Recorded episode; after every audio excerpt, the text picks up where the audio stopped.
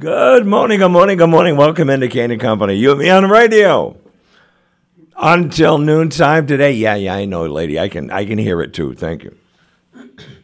Want to say good morning, good morning to all police and fire personnel, civil servants, healthcare employees, and good old number forty-one. Alrighty, alrighty. Got lots going on today, and I'm gonna, I'm gonna get through this regardless. You know, if my voice had sounded like this when I started out, I'd be Morton Downey today. All right. But of course, we cannot possibly start until we hear from the Honorable Peter J. Wiggins. Good morning, Mr. Wiggins. Ho, ho, ho, Dave.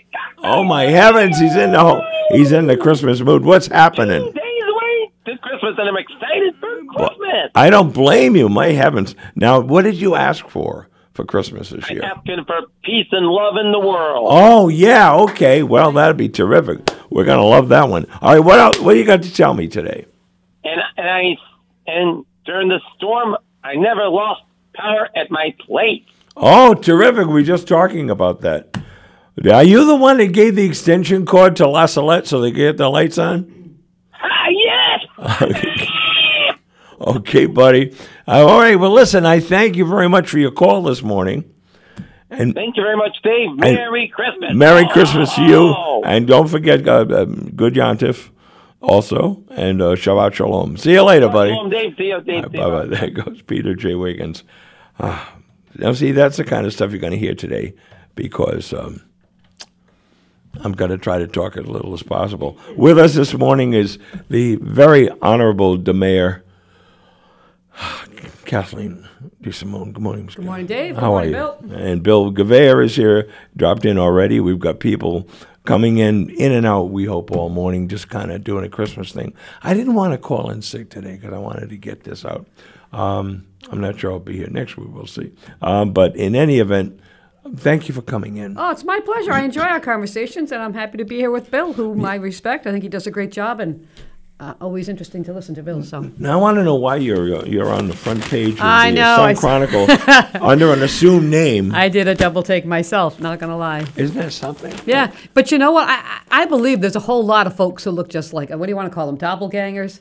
Everybody Yeah, yeah, has they're several. called do- doppelgangers. Yeah, everybody has exactly, yeah. several. I'm sure in the One world. time I got off stage after doing my Misgiving show. Yeah. And somebody said to me, Do you know you look like Howard Hesseman? You know the guy from WKRP? Yes, and said, yeah. Bill's laughing. Bill, Yeah. no, that's true, right? Bill? Yeah, yeah. Yep. And, and and I said, Oh, yeah, but he's dead, you know. Yeah. well, I know you still. I said, Well, not Yeah. anymore, I don't think. But Well, I'd anyway. rather have a doppelganger who's doing good work than someone who's on the front page for some kind of serious crime.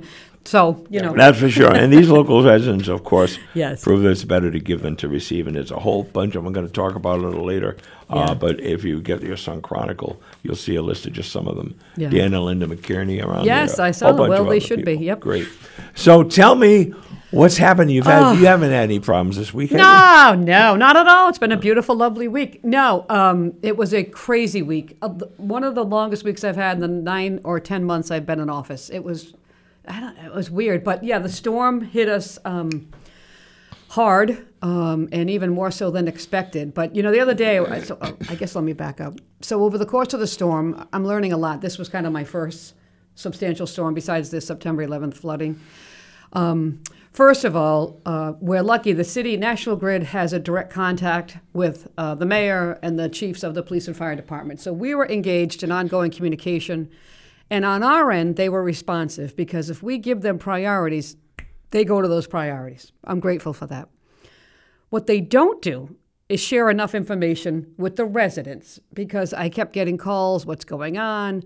Um, so every time I would talk to National Grid, I had to relay the information that they gave me to the residents because they just, National Grid, they send out, Bill, you know, they, power will be restored, you know, Thursday at 10 a.m. or some, with no additional information, no context. And I get it that they don't want to say too much, but I, for what it's worth, I emailed our National Grid resident um, representative on Friday when it was all over, and I said, "Hey, good job, happy to work with you, but your multi-billion-dollar international company might want to consider giving people more information, because I think people understood the um, the extent of the storm, but what frustrated with them was just they were literally and figuratively being kept in the dark, not enough information. So again and again, and Bill, you know this, right?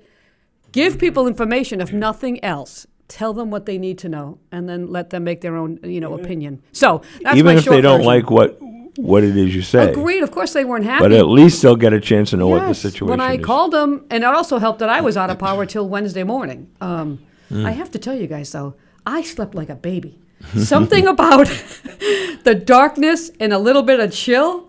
I slept great. You were So- just I threw out hundreds hundreds of dollars of food, but I slept great. So Good morning. Hello there. You're on the radio. Hello. Hello, hello.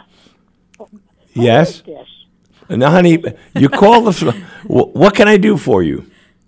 Where's Mark Ambrose? Ambrose is off the air, ma'am. It's after nine o'clock. Oh, Okay. I just want to tell him what a cute little dog he's got. Well, I'll I'll tell him next time I see him. Okay. Ah. And who are you, Dave Kane? Yeah, not fr- isn't that The one and only. That's awful, isn't it? I'm sorry, this is Margaret. Hi, yeah, I know, Margaret. I know it's you, sweetheart. I'm beginning to count on you every Saturday morning. Yeah. I love listening to you. Well, good. Yeah. Well, get right to it. I'm gonna go go talk to the mayor now. Thank you. Okay. All right. bye. Bye bye. There goes Margaret, who is my uh, which used to be my biggest fan, but So um, the storm was crazy. Um, it was a lot. All in all, I think I, I- it went as, about as well as expected. I learned something the other day. I was Googling something um, because one of the issues, and Bill knows this, there was a lot of poles that fell down. Trees fell on lines, pulled down poles. and a couple of Czechoslovakians Oh. tripped. Oh, thank He's already off. Um, anyway, and so installing a pole takes a little bit more time, right? So, um, and they apparently they had to run around and get poles. That was a whole nother issue. But when I was doing some googling, I, if you zoom in on Attleboro and you pull back a little bit and see more of the Greater Providence area, you realize that although we are a city, we're in the woods. I mean, we are surrounded by trees, Yep. um, which is awesome. It's beautiful. It's one thing that makes Attleboro such a great city because of the amount of greenery and green space. But when you live in the trees, trees fall, branches fall down. So you have to put a little bit of context in there. It's not just a city. We're not just you know streets and buildings. So we're blessed to live here. And what happens in a storm like this is that trees fall down and the and the consequences thereof. Yeah, Joanne is. fun, al- Joanne's always um, talking about. Well, not always, but she's. We've had this conversation several times. She doesn't know why they, at, in this day and age, they just don't put all wires under the ground. Well, they do now. A new development. Now, I, yeah, don't know but when I mean, that yeah, started. yeah, and it's really uh, because it would save a lot of aggravation Well- and a lot of money for uh, National Grid and Well, others. okay, uh, national. It would save them money, Dave. But I want to emphasize again: they are a multi-billion-dollar international corporation. They don't spend one iota of time thinking about whether or not to bury Attleboro's power lines. They're not thinking about it. I really. They do what they have to, but they will not do more than that, and it's not in their financial interest to do that.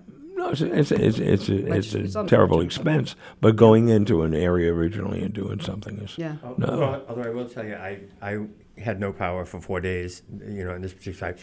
And most of my wires coming from about three quarters of the way from the street are underground. my problem was the pole out on the street, the wires fell down. Ah, and then the pole that was on my property where the wires then go into the ground fell down. Yeah, And yeah. so even having wires underground is not always the, uh, the you know, the fun of it. But Yeah. I, th- I think, you know, it, it, it's fun. And, and Madam Mayor, I'm sure that uh, going through your first storm, I'm sure that the, it's, it, it's like people suddenly discover their local municipal government when there's no power. Yes, it, it's yes, people who didn't know where to call before suddenly could find out where to call when all of a sudden there's no power. And Yep. and again, who takes the blame for most of these things? You know, when these things happen, or not the blame. I Oh, should. no, no, the you're initial right. contact is local me? government. I had to so- talk some people down, but I'm happy they called it. Give me the opportunity to let people know what was going on. And although I'm trying to stay off social media, I wish some of the folks that were griping on Facebook had taken five minutes to call my office because I could have, at least they wouldn't have liked the information, but they would have had accurate information. So when someone calls, I jump at taking residents' calls because I consider it an opportunity to let people know this is what's going on. I'm here. I'm responsive. So although I got a lot of calls and they weren't always pleasant, I take everyone I do. Does the does the uh, does the this the city have a have a Facebook page? Yes.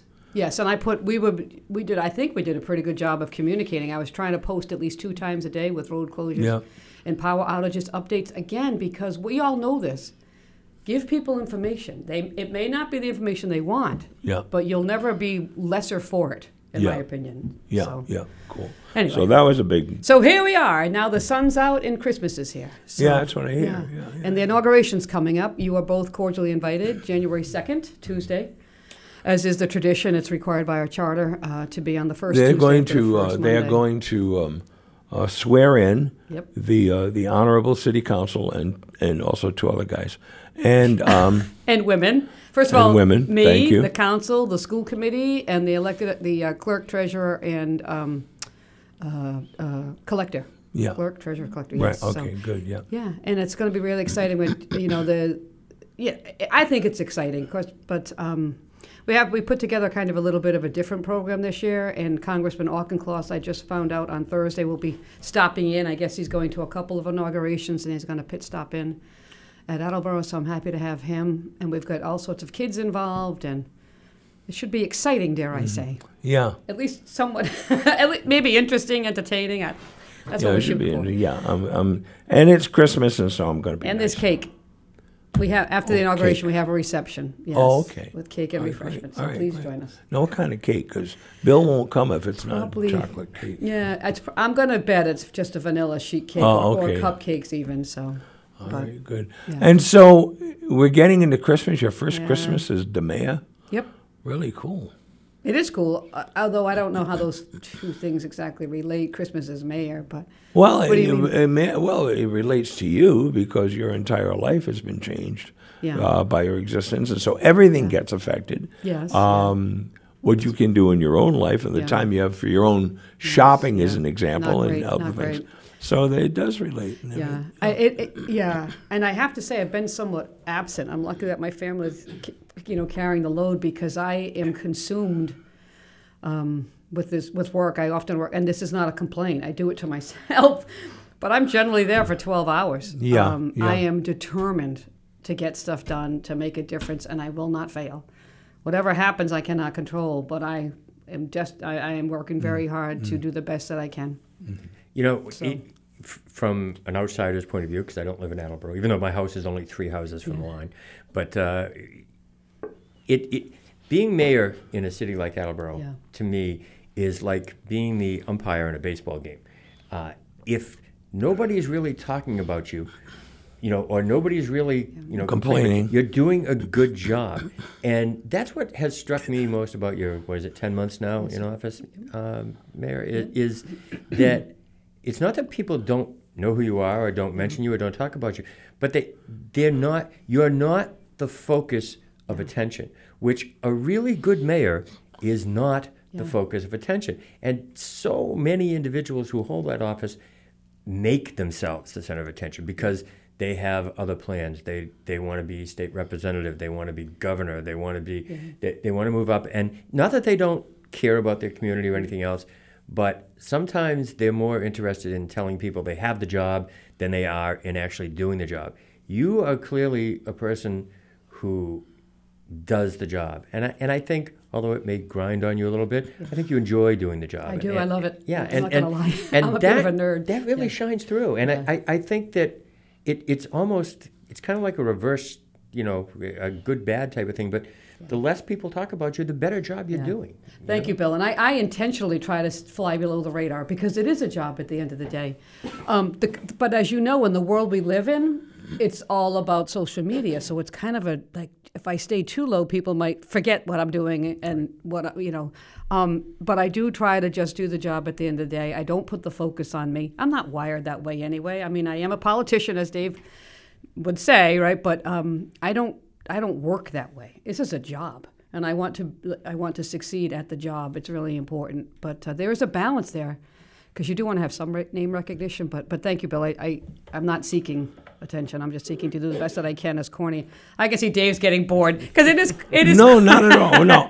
Now I'm gonna no no now I got it. Now I got to tell you. I'm not getting bored. What I'm doing is I'm shutting off my mic every time I'm clearing Oh, my I'm throat. sorry, Dave. And so I'm looking down. Yeah. I'm no, I'm listening. Yeah. But this is all great. I Yeah. mean, but it, I really want to know what you're surprised about. I really want to know something that you thought, oh boy, I wish this is great. Yeah. But I wish this. That's a very good question. Um, what have I been surprised about? I, I, again, it might sound corny and trite. I'm surprised by, you know, when you're downstairs in the council or you're not involved in government, it's easy to think that things are easy and fast and what's the problem with them. What I'm surprised at is the volume and quality of work that's being done by the prof- the people who work who work for the city, not the elected officials, the staff members. Because at the end of the day, those are the ones that keep government working, right? The corner office changes, but the the quality of work that these folks do and their commitment um, has amazed me and impressed me, and I did not expect that. I did not expect, for what it's worth, and this may sound silly, the sheer volume of work. The other day, I said to um, one of the uh, women in my office, Am I missing something? Because I, I, it's hard to keep up some days with just the sheer amount of email and stuff that comes through. Now that might be because Attleboro doesn't have right now a, a, C, a chief of staff or any kind of assistant mayor, which is something I want to explore in the future. So that has surprised me the sheer volume. I like the complexity of the work. I like the diversity of the work, and I love talking to residents in any context. But the volume is absolutely mind blowing. Um, what else have I been amazed at? Um, how things, I'm learning a lot about government procurement and how uh, prevailing wage.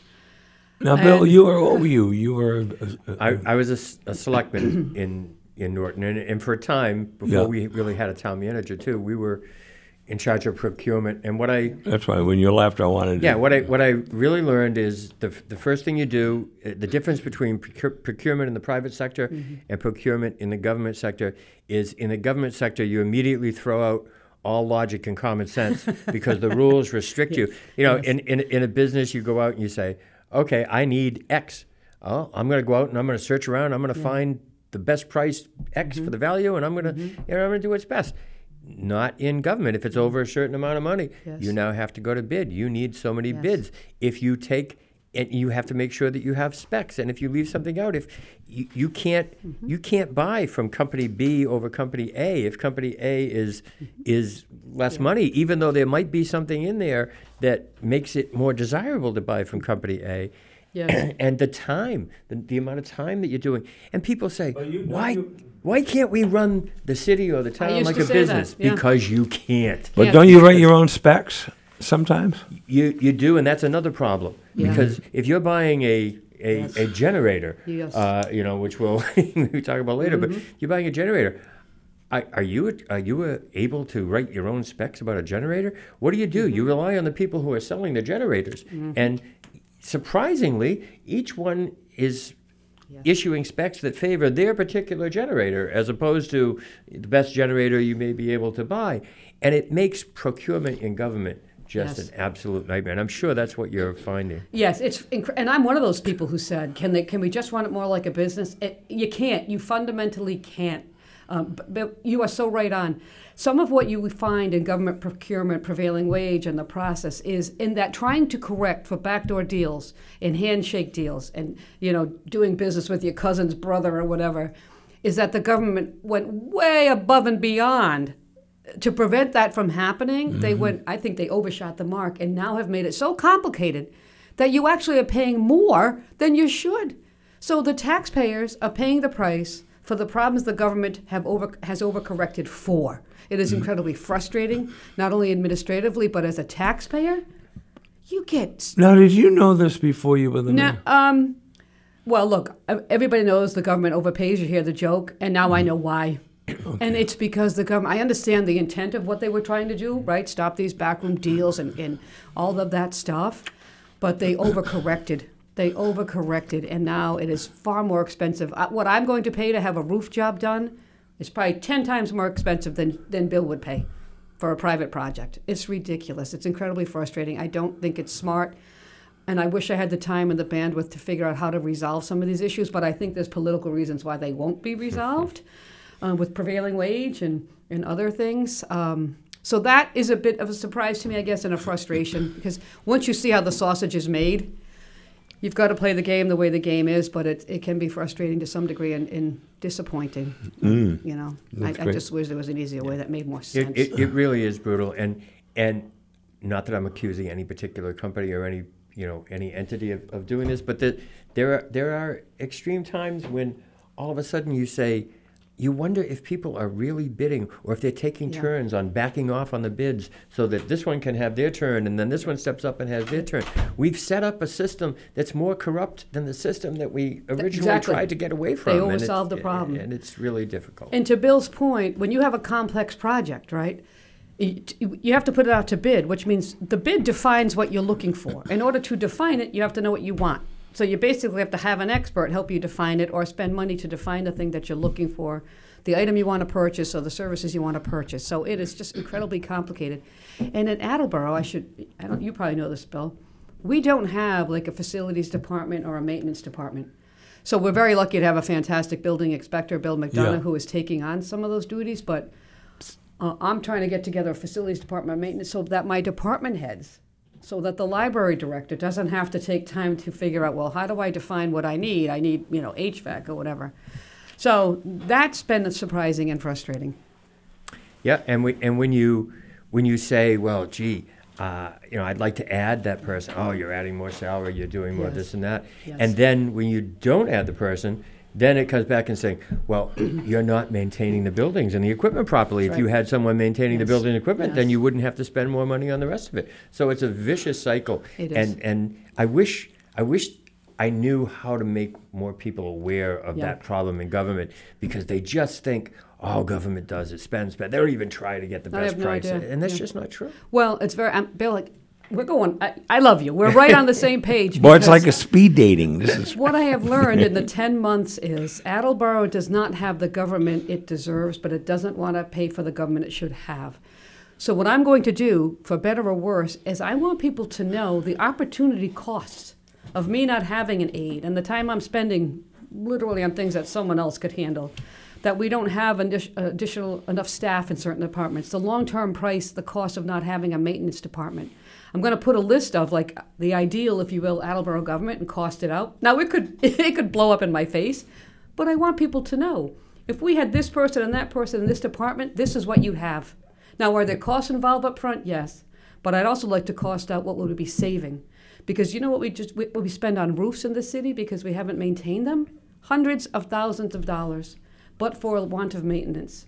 So I'm trying to figure out a way to tell that story, Bill, about the opportunity costs in, in thinking only about the present and not about the future. And that's what we have. Yeah, and I'll share with you because I was lucky enough to discover the secret to government in my 40 plus years of town government and, and municipal government. So I can, I can, don't tell anybody, but I'll share this with you. Please. I figured out what it is people want. And, and what they want is they want more services and less taxes. So if you can just figure out a way to give them more services and less taxes, then you've solved the whole issue.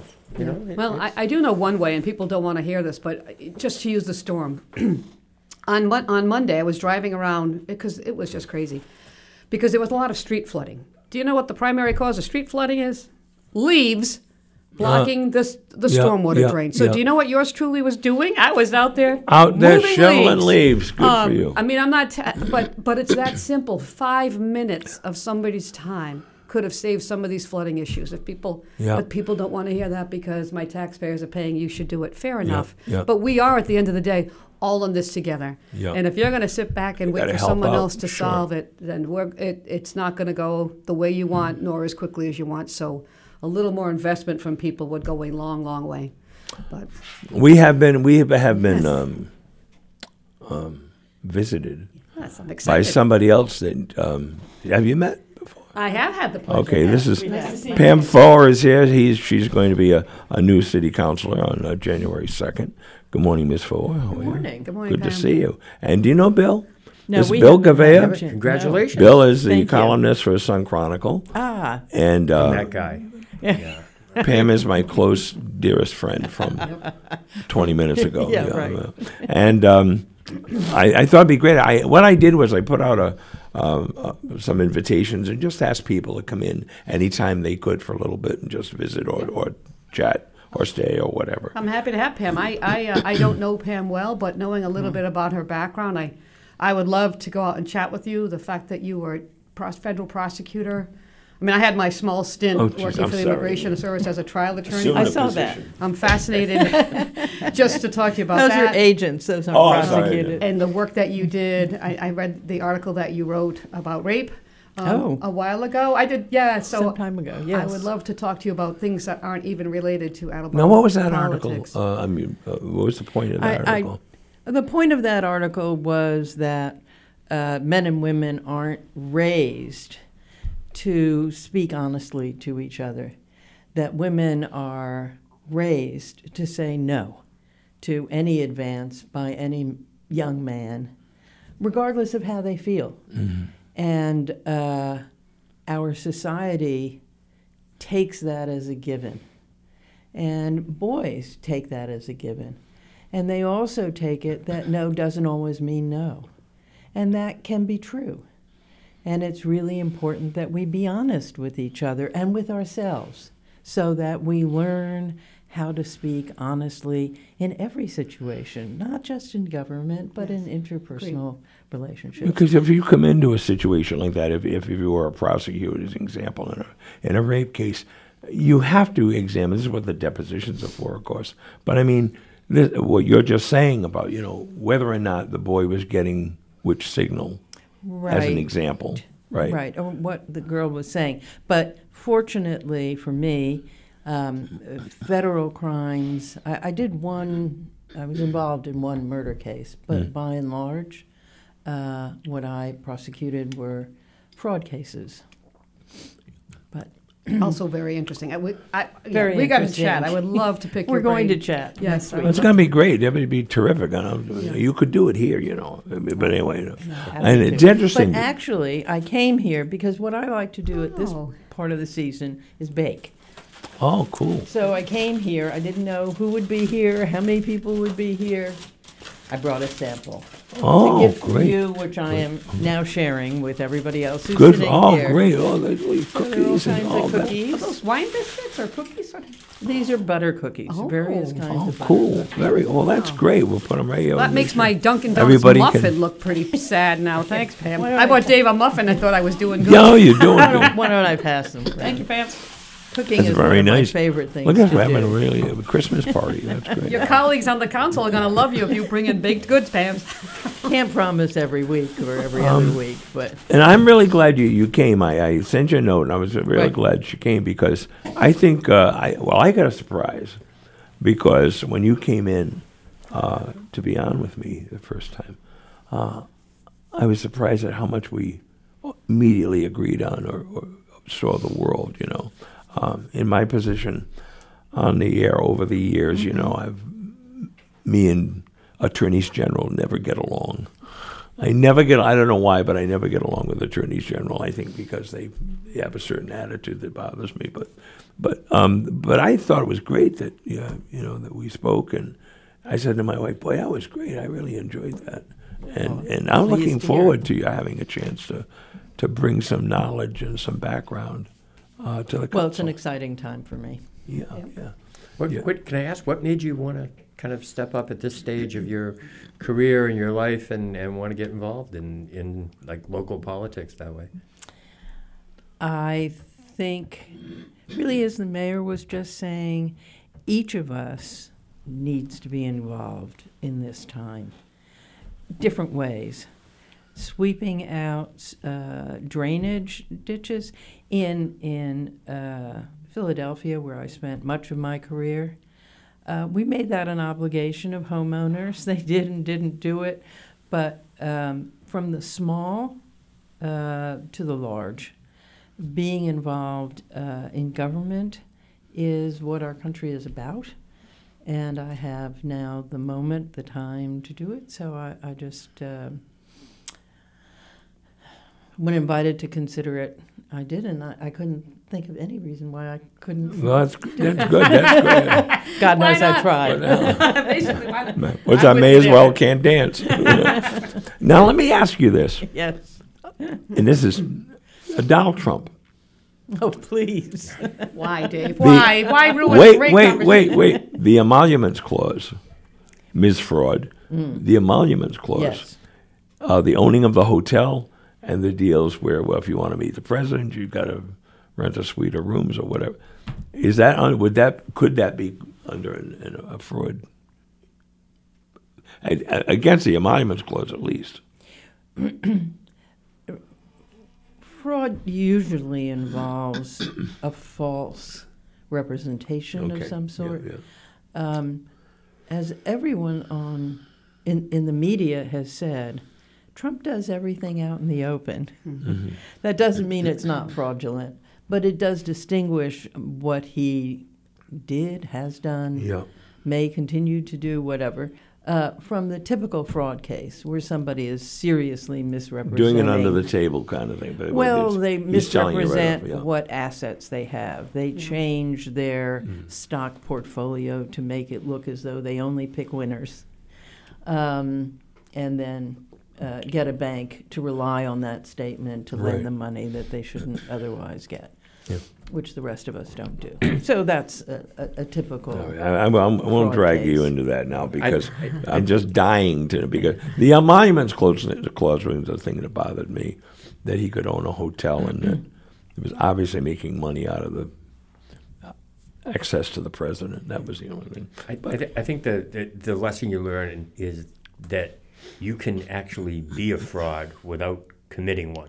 Uh, you know, Oh, it- it- okay. it- thank you. it's- That, that's it. Now that Well clarifies. Yeah. said, yeah. and, and, and, and, and that's it. And, and you know, and, and if I can, that was going to leave me. I, I wanted to ask the mayor, you know, uh, too. It is, you know, politics to some extent is politics, but local politics and, and national politics have always been separate. But today they they seem to be merging Agreed. more and more closely. Has in in Attleboro has the level of politics? Have you seen national politics filter down to the level where it starts affecting local politics, or is local politics still, at least in this area, still the primary focus being on the stress on the word local? I would say the primary focus is still very much on the local, but there's definitely influencers out there, right? And there are people, I think, and everybody has an agenda, but I definitely think that some of the agendas are seeping through with individuals. Um, I find it's pretty collaborative. I, I have a pretty good relationship with most of the council. It's open, it's collaborative. So I, I think it's still good, and I still have faith. And one of the things I want to do with the inauguration bill is to send the message of we are we are working together well here in Attleboro. People of all stripes, but there's definitely a feeling, and we saw that in the whole book banning thing, that the agendas are creeping in. Do you know what I mean? Um, Yes, And yes. the thing that bothers me most, and I, I say it again and again: be whatever you want to be, but be it openly and be it honestly. Be as far right as you want. Be as big a book banner as you want, but bring it all. Bring it all. I, I, I don't like those who deceive. Come straight. Come straight and come with it all, and let's talk about it. And that's exactly what we've been running into now. Yeah. Uh, and, and, you know, and, um, Tip O'Neill, you know, Yeah. all politics is local, right? Right. And you see this happening now. Yeah. I mean, I, I am really agitated by this. As you know, we've spoken about this. I am totally freaking agitated. And I had said, I wrote an article about it, and uh, a letter to the editor. And, uh, you know, there's a tendency in a situation like this for the politics of it, because you've got to work with these people for two years or whatever that you want to say, well, we'll just kind of let that pass. Now we made our point. I never make my point. Never. I finished making this point. And I wanted the mayor and the um, Human, Rights Commission. Thank you, Human Rights Commission, to take the, the resolution down, to unframe it, and to bring it to the swearing in on January 2nd. Not to be part of this system, just to be in the, in the lobby. And as everybody's leaving, when our newly elected councilors come out, invite them to put their signatures on this resume, on this resolution. That's all I wanted to do. Not a big deal thing, but just to get everybody lined up. And I know they would sign it. I've done my homework, and I I'd like to see that happen. Not to go here's Yeah. another stab, but to just say, look, let's get this on the record. Let me tell you why I'm not. I, I and I said this to you off the air. Yeah, so yeah. I disagree, and here's why. I don't believe in litmus tests in politics or in life in general. It's easy to say something. It's easy to sign something. Show me what you do, right? So if Pam, respectfully, or any other newly elected counselor believes in what is in that resolution, then live it, do it, and say it. I I don't want to do a litmus test. That was a moment, Dave.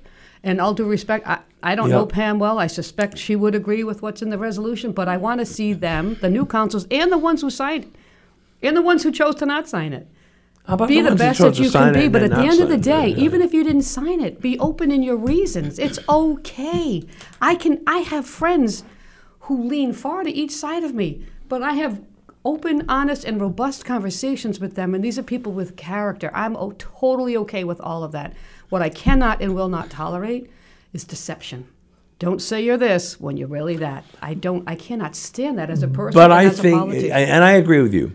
Uh, the the part that I don't cuddle to is that this is not a litmus test. It is a understanding that the person you elected doesn't think you have any rights. But the citizens should have done their research, right? When you're voting for someone, know what you're voting for. Ask them that question on the doorstep. Well, that'll certainly be So coming now up we now. know. Yes, now we know. But I don't believe Yeah. in litmus tests. Okay. I, I, I'm just hoping that everybody brings them their best selves to the game. Pam, do you want to? Well, I, I, I think I, I agree. You and I had this conversation as well, and I said virtually the same thing. It was a moment. That moment has passed. Okay. There are, unfortunately, many more moments that have already happened and mm-hmm. will continue to happen in the future. We have to be prepared to meet them. We have to be prepared to both enforce our laws, but also make people understand the essential commonality that we all have as people. Uh, to do everything that we can to tamp down these feelings of estrangeness that we seem to have um, among each other. I didn't find that going door to door, not at all, which was very inspiring Yeah, and yeah. exciting. But um, we do see it in the paper sometimes. We do see it in people's actions sometimes. People don't speak thoughtfully, and I wish they would. Um, when I did work as a federal prosecutor, um, I worked with all kinds of agents. Agents are not necessarily the most progressive people in America. I guess not. Yeah. But you know, when you explain to them why it's critical that before you go storming into somebody's house or even knocking on the door and entering, you really do have probable cause. Uh, and you explain it to them clearly and tell them less than that you're not going to abide, it works. So I proudly say I never had a search warrant uh, denied or quashed um, because we spoke to each other, and it would sometimes take a long, long time to get to the place where we all agreed that we had the right case and could go forward. Yeah, You know, Um, i- i- and I, I think, you know, I think what Dave's saying and what I agree with to to a point is, I think I think we've gotten into the problem we're in in this country sometimes by not speaking out enough, by allowing outrageous behavior to become accepted and become the norm. Because we say, oh yeah, look, if we if we speak against this, it's going to cause a problem. It's going to be a big uproar. Everyone's mm-hmm. going to get their their underwear in a bunch, and we're going to have you know problems. And sometimes we need to get our underwear in a bunch. Mm-hmm. Sometimes you know there are things worth you know doing that. But you know to go with something, Mayor, that you said, you know, pe- people when they look at public officials, they say, oh, that person's got an agenda. Why in God's good name would you vote for someone that doesn't have an agenda? If you don't have an agenda, mm-hmm. you don't know what it is you want to do. Yeah. And and you know, agendas aren't bad. Agendas are just a list of what you hope to accomplish as you move forward. You should put your agendas out. The public can look at them. They can say, mm-hmm. this is what this person stands for. This is what they're going to try to do in office. This is what we will vote for or vote for someone else if we don't like it. But the idea that we would just elect people with no particular agenda, we're just mm-hmm. floating along, and as the issues come up, we'll just you know decide them. I mean, it's good to be open. It's good to be to listen and to be flexible, but you don't have to outline how you're going to vote on everything mm-hmm. that comes before you. But you certain, certainly should have goals. You certainly should have objectives, mm-hmm. and you know, human rights seems to me to be one of those mm-hmm. objectives that would be hard to argue against. I, I mean, there are specifics within it that you have to control and you have to have certain levels, but uh, we we worry more about being tagged with the fact that we have an agenda than we do of what's actually in the agenda for the country these days, and that bothers me. I And gotta- that's a fair, that's a fair point, Bill, and, and thank you for making, because I did mention the word agenda, and uh, I guess to be clear, what I meant to say was hidden agendas. Yep. I agree with you. You have to have a, an agenda. Yeah. I'm more of a fan of not what you're going to do, but how you're going to do it. For example, I, I, my agenda would be open and honest communication and transparency in government. Wherever that takes me, whatever the issue is, I will apply those to that. So I would define my agenda more as not object specific, but as a, as a manner specific. This is how I want to lead and how I want to do things. And wherever that way takes me is, I guess, where I need to be. So, for the record, that would be my agenda. Uh, Take a break. It's my agenda to take a break. And when we come back, I'm going to open my this little present that I have. It's tiny. Let me open. Hold on. Let me. Here it is. Oh. It's got a tag on it to Dave, but then the name is whited out. Hold on a minute. Here we go. I, Wait a minute. Oh, look, it's a little, it's a little white out. Oh God! Oh, I know what this is. This is my secret Sarah gift exchange, and I that must be okay. That's one to make sure. All right, we're back, and um, Pam Foer is here. Uh, the, the mayor is here. Uh, Bill Gouveia is here, and now Scott Domenici from uh, the school committee. Good morning, Mr. Domenici. How are you? Good morning, Dave. Good morning, morning, everybody. Scott. This is Do a you lot know fun. Pam? I Yes. do. Okay, know good. Everybody knows Yeah, everybody, everyone right? knows everyone okay, here. good. Does anybody know me? No, I guess not. All right. Do we really know you, Dave? do we want to? there you go. Do we want to? Um, thanks for coming in. I, I sent invitations. Everybody, I know you got to stay just a little bit, but how are you feeling about your success in getting reelected? Oh, well, you know, I just, first off, thank you, Ward 6, um, for trusting me for another term. Um, you know, I never take that for granted. Uh, we worked hard, and uh, it's good to see when hard work pays off. So I'm excited for the, the new year, and uh we'll be doing it with a new school committee chair for the first time in about 10 years. Oh, and uh, who is who's that? Uh, we don't know who it will be yet, but uh, outgoing chairman Steve Withers. Right, uh, right. After ten years, he's he's hung it up, and uh, I I guess I since we're on the radio here, thank you, Steve, for everything you've done, and uh, he, he got a lot done while he was there. So, So are you going to be standing to to get the uh, leadership? I don't know who's it's. We vote on it after we take the I know, oath. but you you are you saying, hey guys, I'd like to do this? I mean, it's like a jury, isn't it? He wouldn't You- say that if he was. I guarantee By you the this way, is how- backdoor stuff here, Dave. Yeah. How, no how one do they, talks how about do this they stuff. pick the jury head? The- Oh, With the- this vote. It, it- it's after the jury is sequestered, so they're alone together, and they vote. So somebody says, oh, I'd like to do it, and then they I have vote no. on. I've never been on a jury, much as I. Oh, all would right. I to. thought there was a process. So no, no, that's all not. right. That's a qu- uh, behind closed doors process. Whether people volunteer or other people volunteer them, Yeah. I don't know. Yeah. Now, yeah. So there used to be a foreman. Now it's a four-person. Well, it should be. Yeah, I, I understand. I got to get. I mean, do we have to do this Oh, again and again? go. Over and there over are again. women, there are What's the men. matter with you? Was it We're four better off with minutes just they. right? I wasn't good enough. I could only be a three person. Yeah, yeah. oh, but I'm oh, oh my ears. well.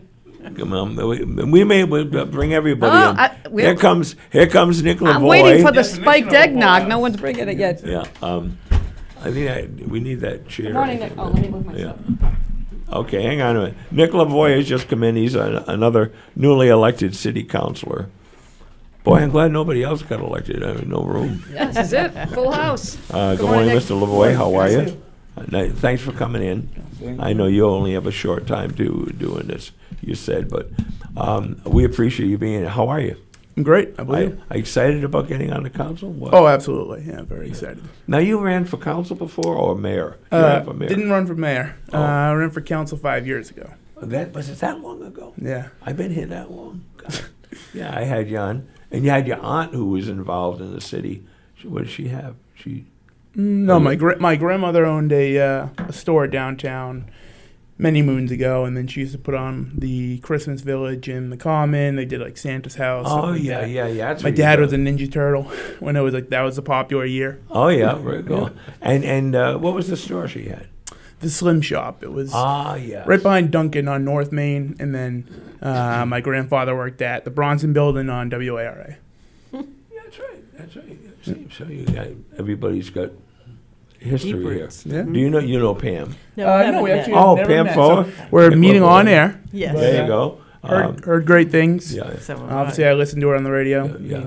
Um, this is our a lot of surprise, skill set. our surprise dating app. We put people together. Speed dating. Yeah, Speed exactly dating right. it is. So, so who wants to say what? What's going on? What do you got to say? Somebody want to chime in here? No. Okay. Well, I couldn't help but notice that the mayor has a double. Oh yeah, my doppelganger. Yes, yes, Absolutely. I know. Yes, I know. I had the same thing. I'm like, what? Yes. I saw this Yes. uh, headline on Yes. today's Sun I Chronicle. just thought it was Kath. Yeah. No.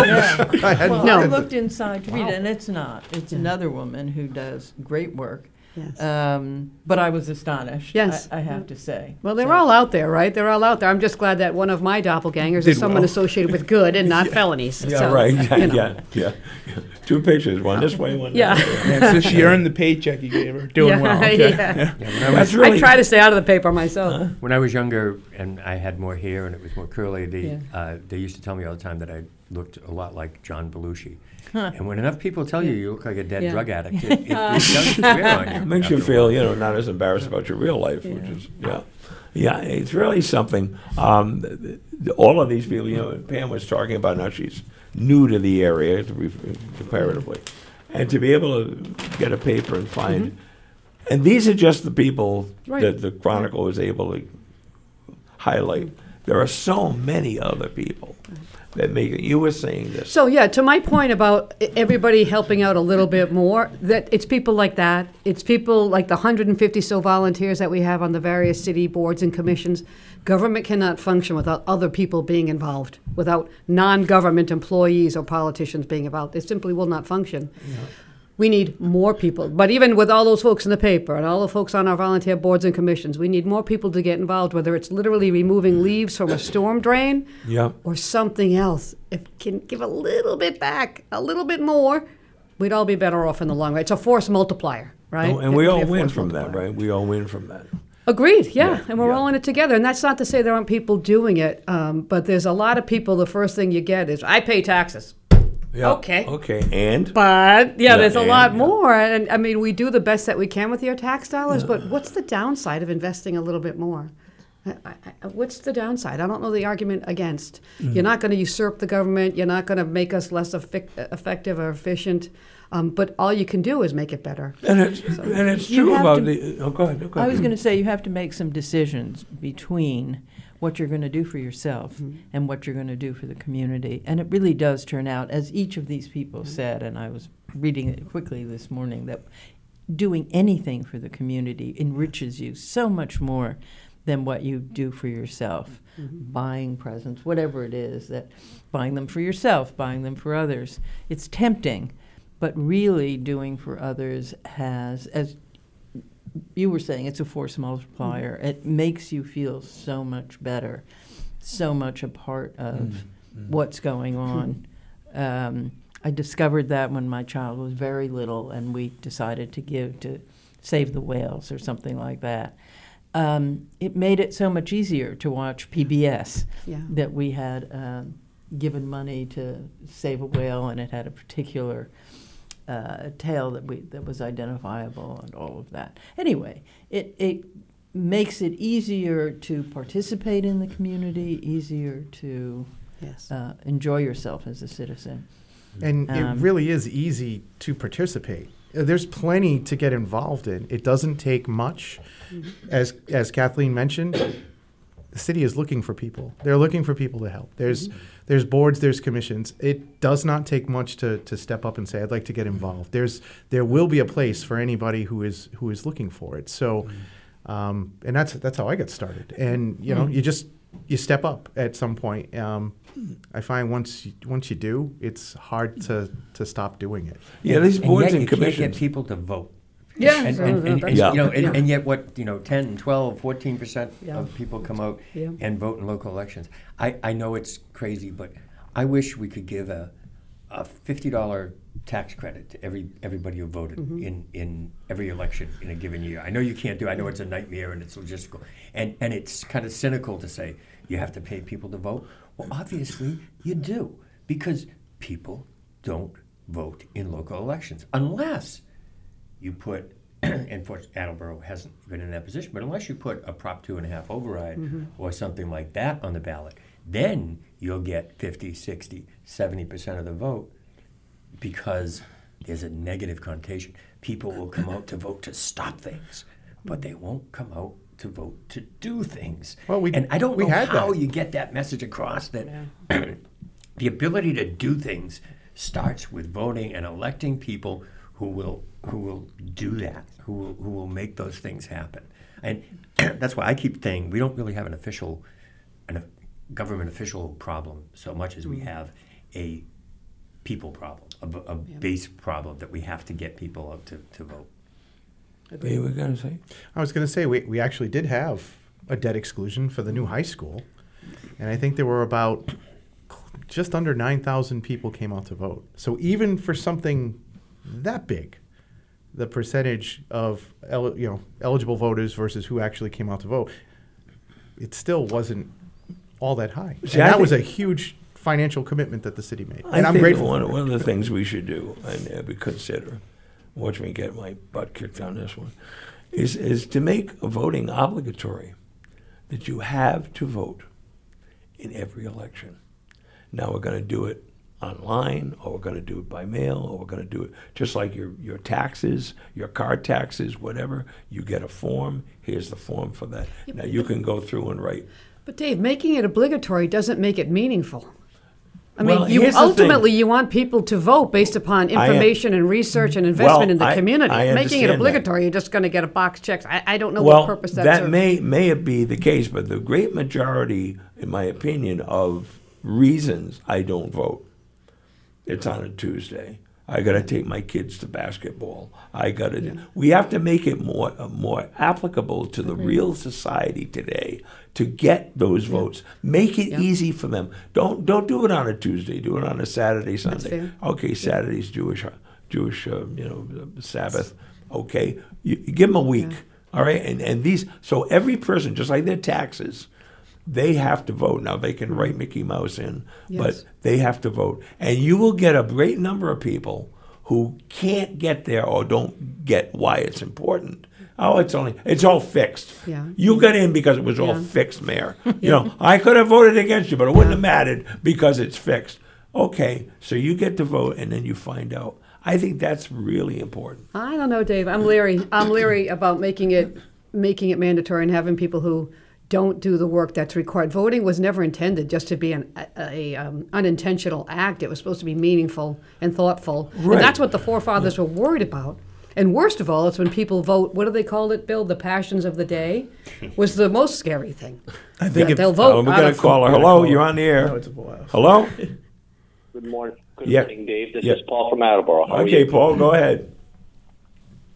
So I completely agree with uh, the mayor on when she said we all have uh, an obligation, you know, more for your community, you know, especially with the storm drains. I think that was a perfect example uh, because I've I've talked to people who complain about oh the water is flooding my street when we have a heavy rain. Well, you have a storm drain in front of your house. What do you do to unclog the drain? Oh, it's not my job. Well, no, it is your job. Um, and about the voting, I think that is an obligation for people to vote because people don't go out and vote, like you said, because it's on a Tuesday and I have to either bring my kid to basketball practice or whatever it is. And they don't vote, but yet they're the first ones to complain about whatever the result is. And there's nothing that really annoys me more is when I when people complain and then I ask them, "Well, did you vote?" "Oh, no." Well, what good is it going to do? Well, you and a million other people have that same mentality. So if you don't go out and vote, there isn't going to be any change. So people are like, "Well, what's the point?" Well, vote and you'll see what the point is. All right, um, Paul, that's great. Spot on, Paul. Thank you very That's much. Good, that's a good take. Appreciate it. Yeah, we can't do. And the other thing is the people who who are involved on these boards and these commissions. Mm-hmm. They're people that are really unsung heroes, Oh, yeah. and th- these are volunteers. Hours they spend. hours and hours, a week. involved. So many more people, and it's just amazing. Mm-hmm. Um, I will say, Dave, if I may, mail-in voting has made a huge difference. So, and I know people have issues and concerns about it, but there's no question that there's more people voting now because they can mail it in. So, I think that was a great thing to do. And voting has has never in the history of the, com- of the country been easier than it is right now. People used to have to climb on their horses and ride for you know miles and I miles remember. and miles to I vote, remember. as Dave well remembers. And and it's it's like now, and yet like in my hometown of Norton, they recently voted that for elections this year uh, not to mail out ballots to everybody because it's too costly. How costly is it not to mail the ballots? You know, I, I mean, You're it- right. I gotta, I gotta hold you there. We're gonna I go top of the hour break. Yeah. Everybody can stay or whatever you'd like to I'm do. happy to stay. All I right, enjoyed good. this conversation. All right, good. Let's do this. We're gonna take a break. We just need drinks. And when we come back, um, we're um, gonna be doing more. You're listening. Good morning, good morning, good morning. Second hour, Kane and Company, on this almost Christmas Day thing. I want to say good morning, good morning to all police, fire personnel, civil servants, healthcare employees, and good old number 41. You and me together, and we have a we have a studio full of egos, and um, no, we have public servants that you should be glad uh, working for you. Let me see. Let me go around the bend here. We'll start with uh, Bill Gouveia, who is uh, actually a, a columnist with the Sun Chronicle that we love to read every week. Um, and then he generates all that hate mail. Uh, and then we have we have Scott Domenici from the school committee. Good morning, Mr. Domenici. We have the mayor here. Uh, good morning, Ms. Good Simone. morning, Dave. And um, Nick Lavoie, uh, about to be a city councilor. Morning. Morning. And Pam Foa, also about to be sworn in on January 2nd. Hello, Dave. Hello, Be city everyone. council. Yeah. See, I'm getting you. All these people together be exciting. Now, if I could just get something I need done. Yeah. I'd be- I'd be- I could use it on-call on this. Um, I'm really glad to have you on now. Uh, Cobus just started to come in, and then he turned around and went back out. So I don't know what he's doing. Maybe Probably saw me in the window. no, Yeah, no, no. me. So we're going to see everybody um, get a chance to say what they have to say. I know some of you have to go, so I won't keep. I promised Pam I wouldn't keep it too long. Um, what would you like to go to as long as we're doing this? Anybody? Listen, I have an off-topic thing. Is I came in here with a. I was just gonna say Happy Festivus to those Seinfeld. Uh-huh. people. Oh, yeah, right, okay. Today's officially Festivus, okay. Uh, for the rest But of there was us, some, yeah. yeah, for the rest Yeah, of us, very grievances good. will be Yeah. aired. I didn't know there was gonna be this many people in here, so I didn't just come in and start. Oh, I taken see. over, Well, you know, good. That's all right. If you listen, we accept all denominations of religious beliefs, and if you're a Festivus guy, we're going to let you do it. We'll Well. I, I believe that the last person in the room for celebrating Festivus was supposed to bring off gifts. So I, I That's what I heard. Yeah, Oh, That's why Went. Todd ran away because he realized he was Oh, last. there I you beat him. go. We, Oh, we you go. raced from Norton here. Oh, okay, He forgot the Festivus Yeah, pole. believe it or not, I won the foot race. I know it's hard to believe, but I beat him. So. No, I just realized, and uh, I don't- this morning I w- went to put on my Mickey Mouse Santa shirt. Which my wife would love.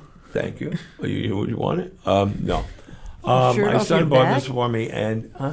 The shirt off your back. that's exactly really, there. You go. There'd See be a that? bigger, That's the there'd real be a me. huge hole if I try to push through. Well, there's, that's what we're going to take. There's a huge hole. You see this over here? Oh, yeah.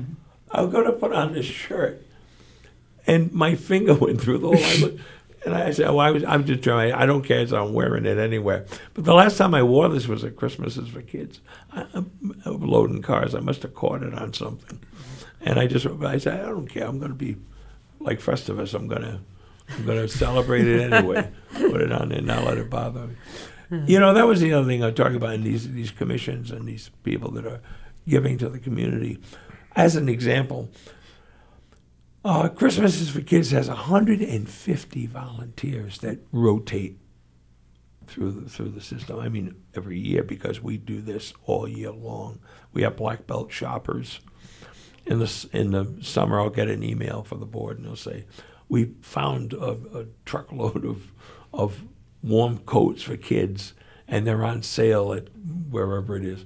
Uh, Can I have okay to spend X amount of dollars? Yeah, yeah, let's do it. Let's do it. So all of these people that are really the unsung heroes as well. You have these great people on the front of the Chronicle, and all of the people that help them get what's done uh, get done what needs to be done are these people that ha- uh, don't find themselves on the front page.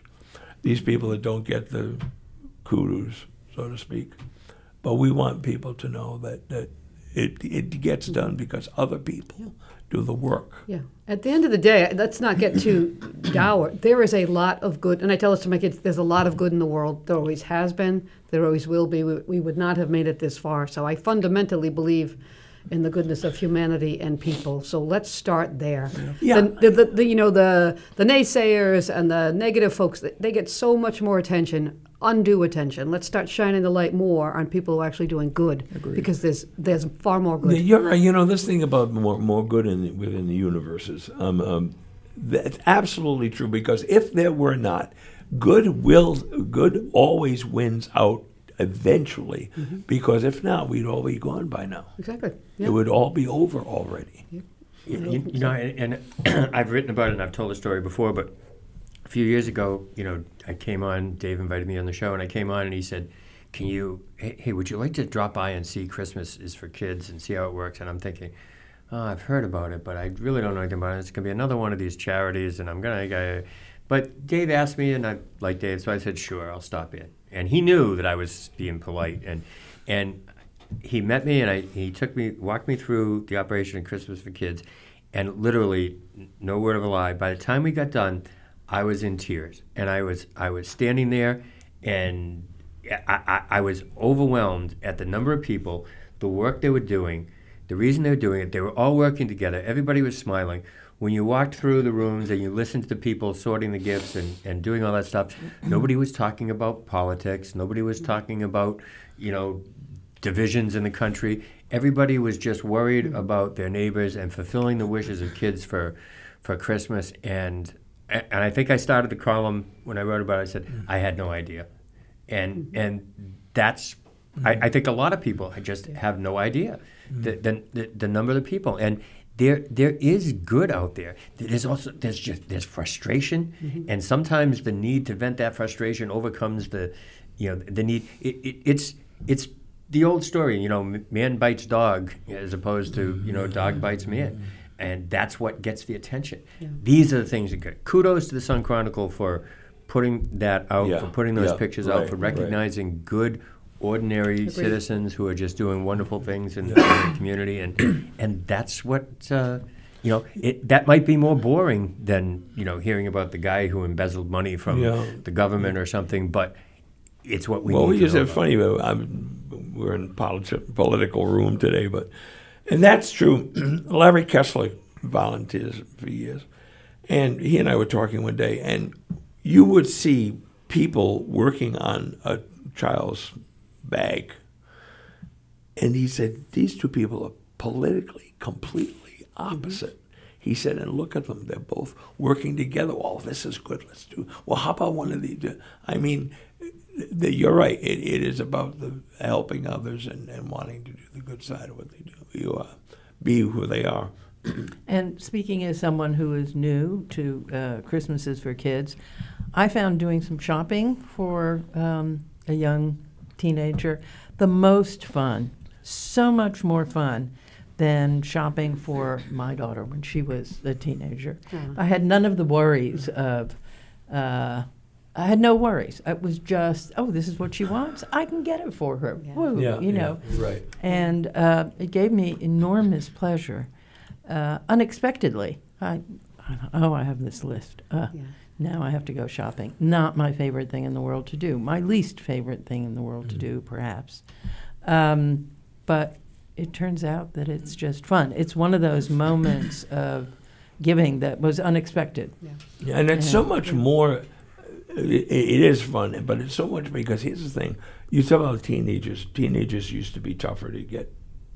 People Well, that's to why I asked for a teenager. Yeah, but we have teenage volunteers, and those volunteers will stand with us when we're, we're doing a teenager mm-hmm. and say, "Oh no, no, no, no, no! Don't give them that. That's no, that's that's not kosher. This is cool. This is the one you want to use, and this. Oh no, this is a better. I mean, because we ask the kids for their size and their color and their, and so these teenagers, and because I'm completely out of touch, they will say, "Oh no, this is good," or "That's good," uh, and so they get invested in helping others. I mean, it's really it's tremendous. Yeah. And you know, I'm the father of three children, and two of them are teenagers, and it it's infectious, and it's something that my wife and I have instilled, and we've always done things like that. Our kids understand how fortunate they are.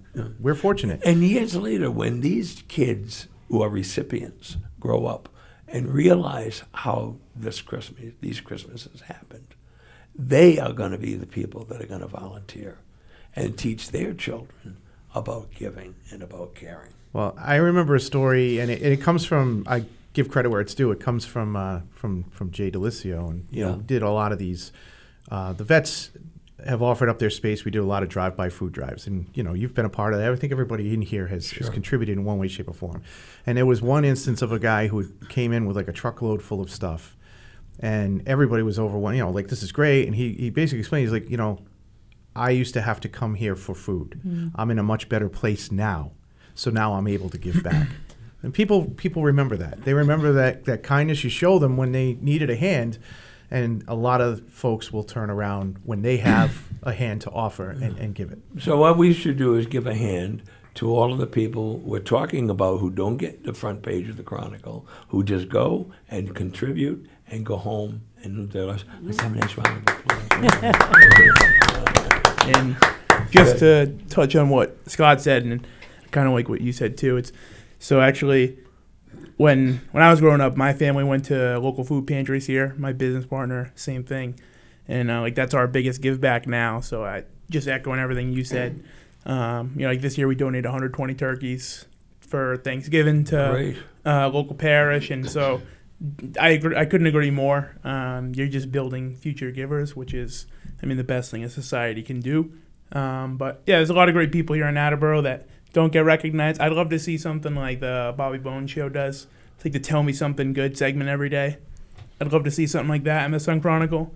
Just a little snippet once a week or every day of something good happening in Yeah, Attleboro. yeah, or or yeah. any of the town's the Sun Chronicle services. Yeah, yeah, it'd be pretty cool. Yeah. Um, but like like Bill said, it's tough to you know get people to realize how important this is. Sometimes Dave- their own life is so challenged.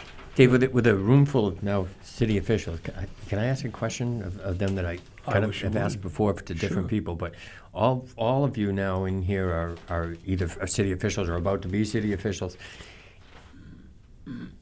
How do you deal with people who come up to you once you're a city official and they say, "Hey, I voted for you, and I really wanted this, whatever it is, this project, this piece of legislation, this bill, this, you didn't support it.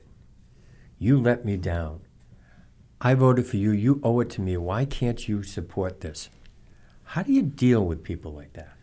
Well, being on school committee during COVID, I got a lot of that because when we had to vote on masks and hybrid versus remote, I had a lot of people, friends, that didn't like the way I might have voted on something. And, and in that particular instance, my answer was, well, I have to weigh, you know, I represent an entire ward. And when there's an overwhelming majority view, it's easy to be representative of that.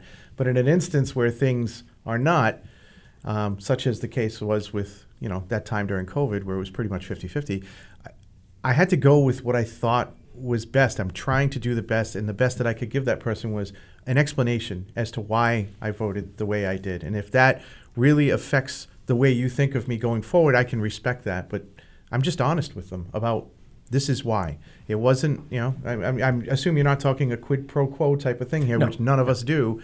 But yeah, sometimes the best thing to do is just be open and honest about it. And that's what I try to do with folks. And that's, you know, that's what I tell folks. This is what you'll get from me.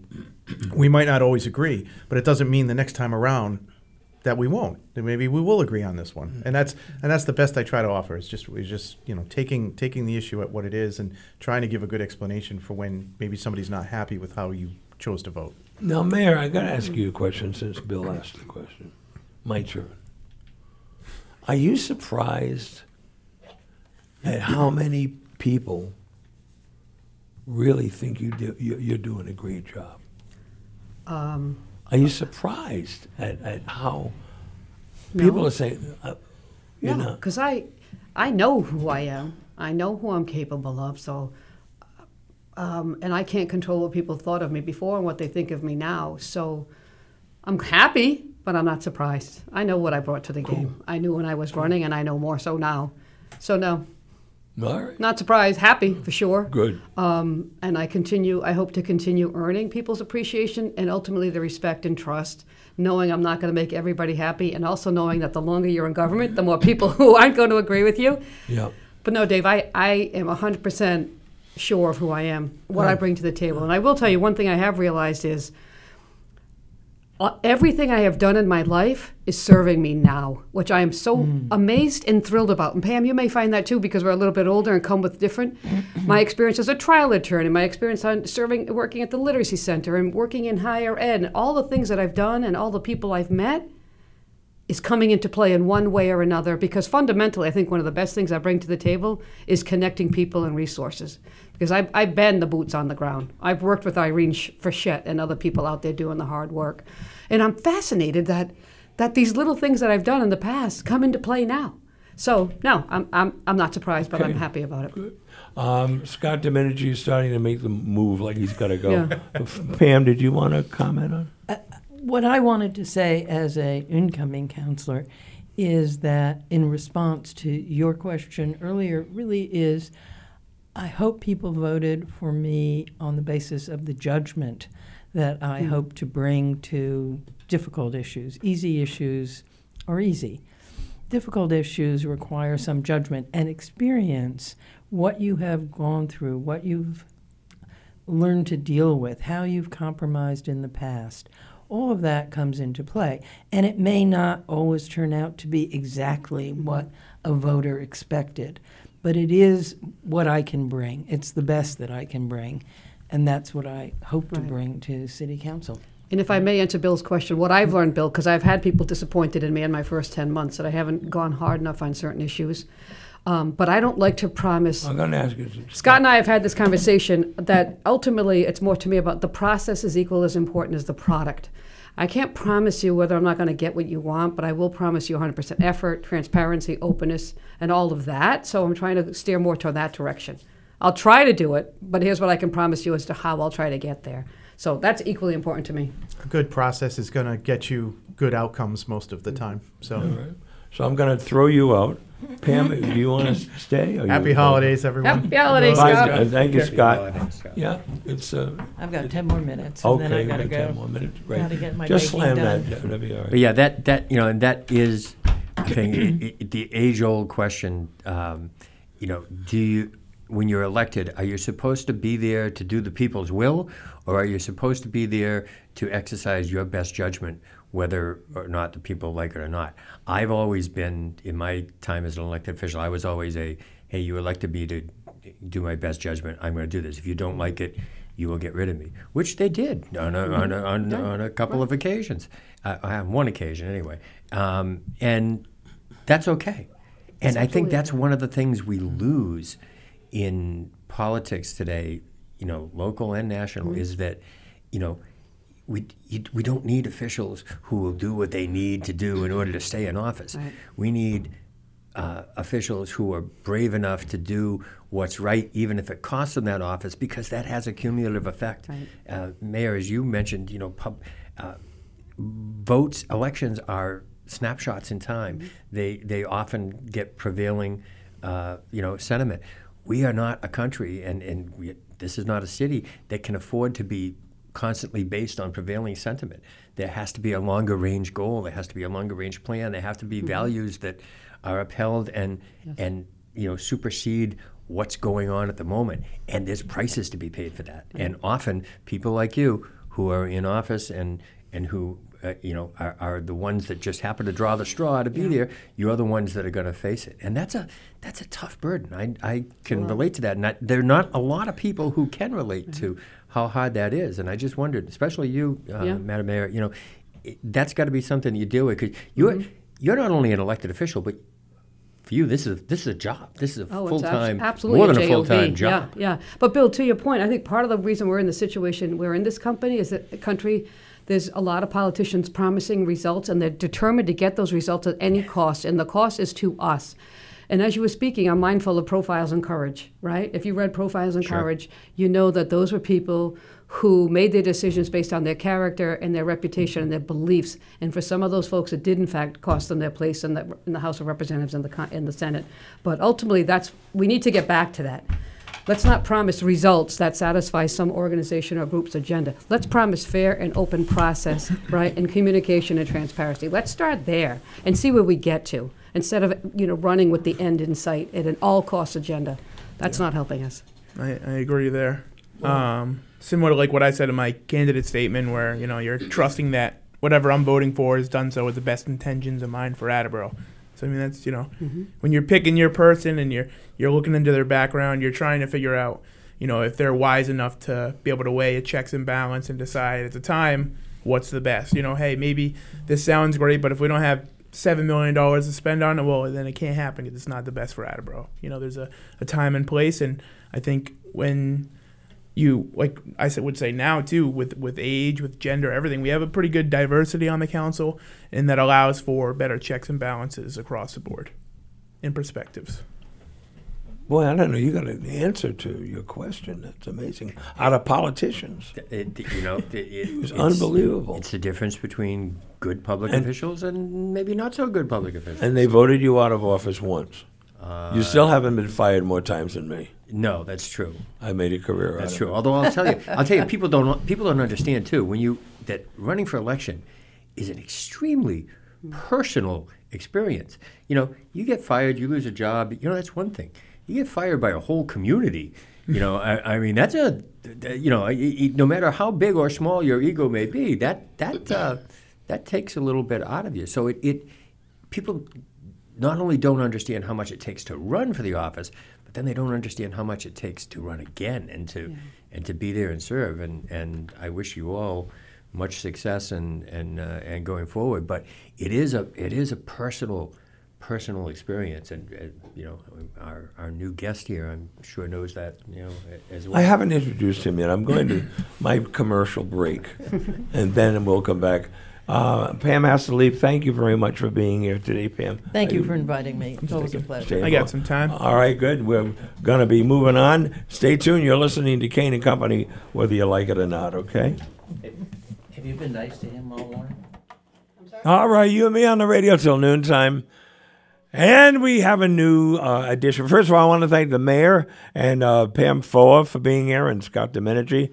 Uh, Bill Gouveia is still here. Uh, and uh, to his right, um, geographically, if not politically, is, uh, is of course, Senator Hawkins. Good morning. I mean, uh, Representative Hawkins. Good morning, sir. Good morning, Mr. Kane. How are you? So I, I walk in and everybody's dressed in Christmas clothes, including you with your pers- Christmas pajamas on. I'm That's wondering that's such a lost thing because nobody can see it on the radio. Well, especially perfect. those pajamas that you're wearing. I know that well with the with the feet in them. Yeah, yeah. yeah, yeah. Because Bill told me to keep my trap shut. So I guess he meant that one in the back. Okay, good. It's nice to see you.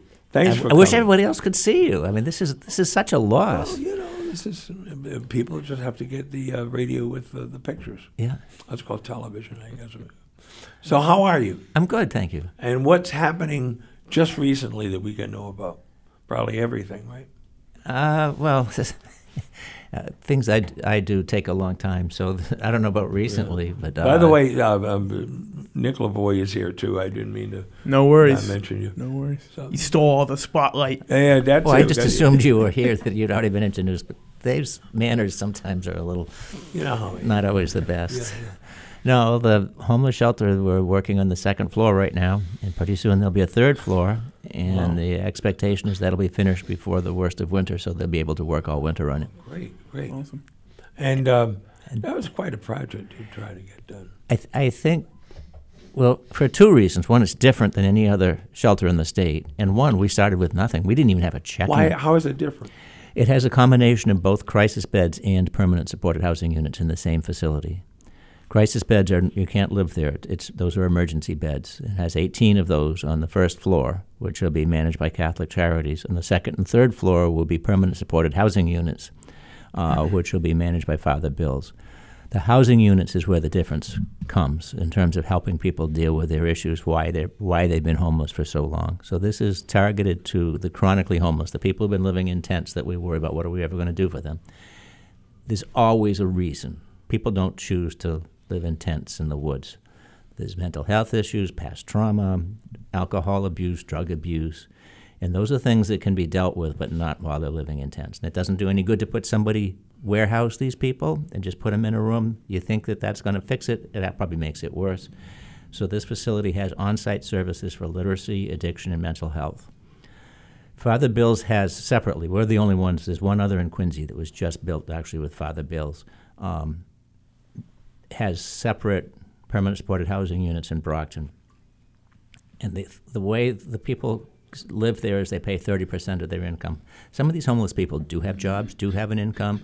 Some of them have disability, so it's not unreasonable to think that they have some income, and the state picks up the difference between that and whatever the prevailing rent for Attleboro Okay, is. yeah. If they don't have any income, the state picks up the whole tab. So they could theoretically stay there for the rest of their lives, but they don't. Uh, this is a comfortable place to stay. It's 300 square feet because we want to limit it to 40 people. That's we don't want a bigger facility than that. That's hard to manage. yeah. If 300 square feet means only one person can live in that room. Each room has a bed, a television, air conditioner, a kitchenette, a bathroom, and a door that locks. So they're safe. They have an address. They can get IDs. They can start to go look for services and so forth. But the services, 24/7 caseworkers right in the building. Uh, but Father Bill's, like where I was going with this is Father Bill's does this in Brockton, and these people could stay there their whole lives, but they don't. They stay for two, two and a half years, and they've dealt with their issues. And they're deep-seated issues. There's nobody saying this is simple stuff. You can't just No, them and these- a these- night course and suddenly they're going to Yeah, be fine. There's more than that. talk about and this they move on. They're ready to be fully right, functional on, people in society. I want to talk about this because this is the, the misconception that people have. These are not all um, um, addicted problems. No, some of it's They are not all. Uh, well, mostly addicted or mental health, past trauma, something happened in with their family or something. Right. Well, that's what I'm saying. Yeah, Yeah. it's not all just about drugs or et cetera. There are No. a lot of no, no, a not lot of it, necessarily. Some are. But and the and the cause for these things too is is something that could be addressed. Too, Yeah, yeah. Right. Oh, can't, well, it can't be unless they're in a building where the services are Right, available. right, right. And the services have to be there. The, the room doesn't change anything. The room No, might make it no. worse. Yeah, yeah. And so it's important for people to know who it is you're actually So helping. somehow I can't. Not only did we start without even a checking account. Now this thing is fully paid for. Yeah. Not going to cost the city a nickel. Yeah. Fully paid for. It'll be self-sufficient once it's operating, which will be sometime middle 2024, and staffed by the best in the field. Catholic Charities does this, does the crisis beds in Fall River, New Bedford, and out on the Cape. They're known for what a good job they do. Father Bills has been doing these permanent supported housings for decades. Now, what makes them the best? What do they do that makes them so different? I don't know. Um, uh, we we talked to a lot of different organizations when we first started because it was me and two other people, and a lot of people were interested in doing something like this, but none of them. Really? You, you know, you you, you interview. I, I can't say we had a checklist because none of us know how to do Yeah, this. yeah. And there there came a point where. We were clearly in over our heads. People gave us money, and we have none of us. I mean, myself as a retired high school teacher, I don't know how to put up a building or how to staff or, or all these services. And I think NeighborWorks was um, clearly the one that made sense to us. Now I get I get a little bit of feedback in the state house because I talk to the advocates from the housing, the um, homeless organizations, the homeless advocacy organizations, and they agreed that NeighborWorks is the class of this field. Now NeighborWorks was too busy to work with us when we first decided we, we, we we're, we're in over our heads. We need an organization to be doing this with. Uh, they had just merged with another housing organization, and they, they were just flat out busy. Uh, what Nick doesn't know is before I was a teacher, I was a cold call salesman. I, I sold auto parts. And I put all those skills to use. I called them. I stayed right in front of them for a year. I called them. I emailed them. I went to all their events. I did everything to, to stay in their line of vision. And, and one magic day, they called and said, "We're on." And that's that's when the, that's when it happened. Was when NeighborWorks took it on. Wow. Uh, we'd already been working with Catholic Charities because they managed the uh, Samaritan House in Taunton, and this at one point might have replaced Samaritan House. It didn't. They reopened Samaritan House. Um, Sue Mazzarella is just one of the best people you could ever work with. Smart, friendly, humble, um, has all kinds of innovative ideas. Really, really good people. And we met Father Bills similarly through John Rosinski, who actually lives in Norton. Uh, he, I listened to him talk a couple times. We're, we're missing out on the boat if we're not taking advantage of this talent. So that's that's that's pretty good. It make you feel pretty good around Christmas. Huh? Yeah, and it's real. It's happening. Um, it's paid for. You can go. You can actually touch the building. It was just an imagination, an idea for the longest time, and you can actually walk up and touch. There it is. It's real. Yeah, and it's not costing any. It's, it's already paid for. Yeah. And, and, you know, Dave, th- and that highlights what we were talking about, you know, earlier. Um, people like Representative Hawkins. I mean, he talks about this, and he talks about it so knowledgeably, and, and he's done so much, and yet, you know, while the goal is great and worthwhile, the details are not sexy. They're difficult.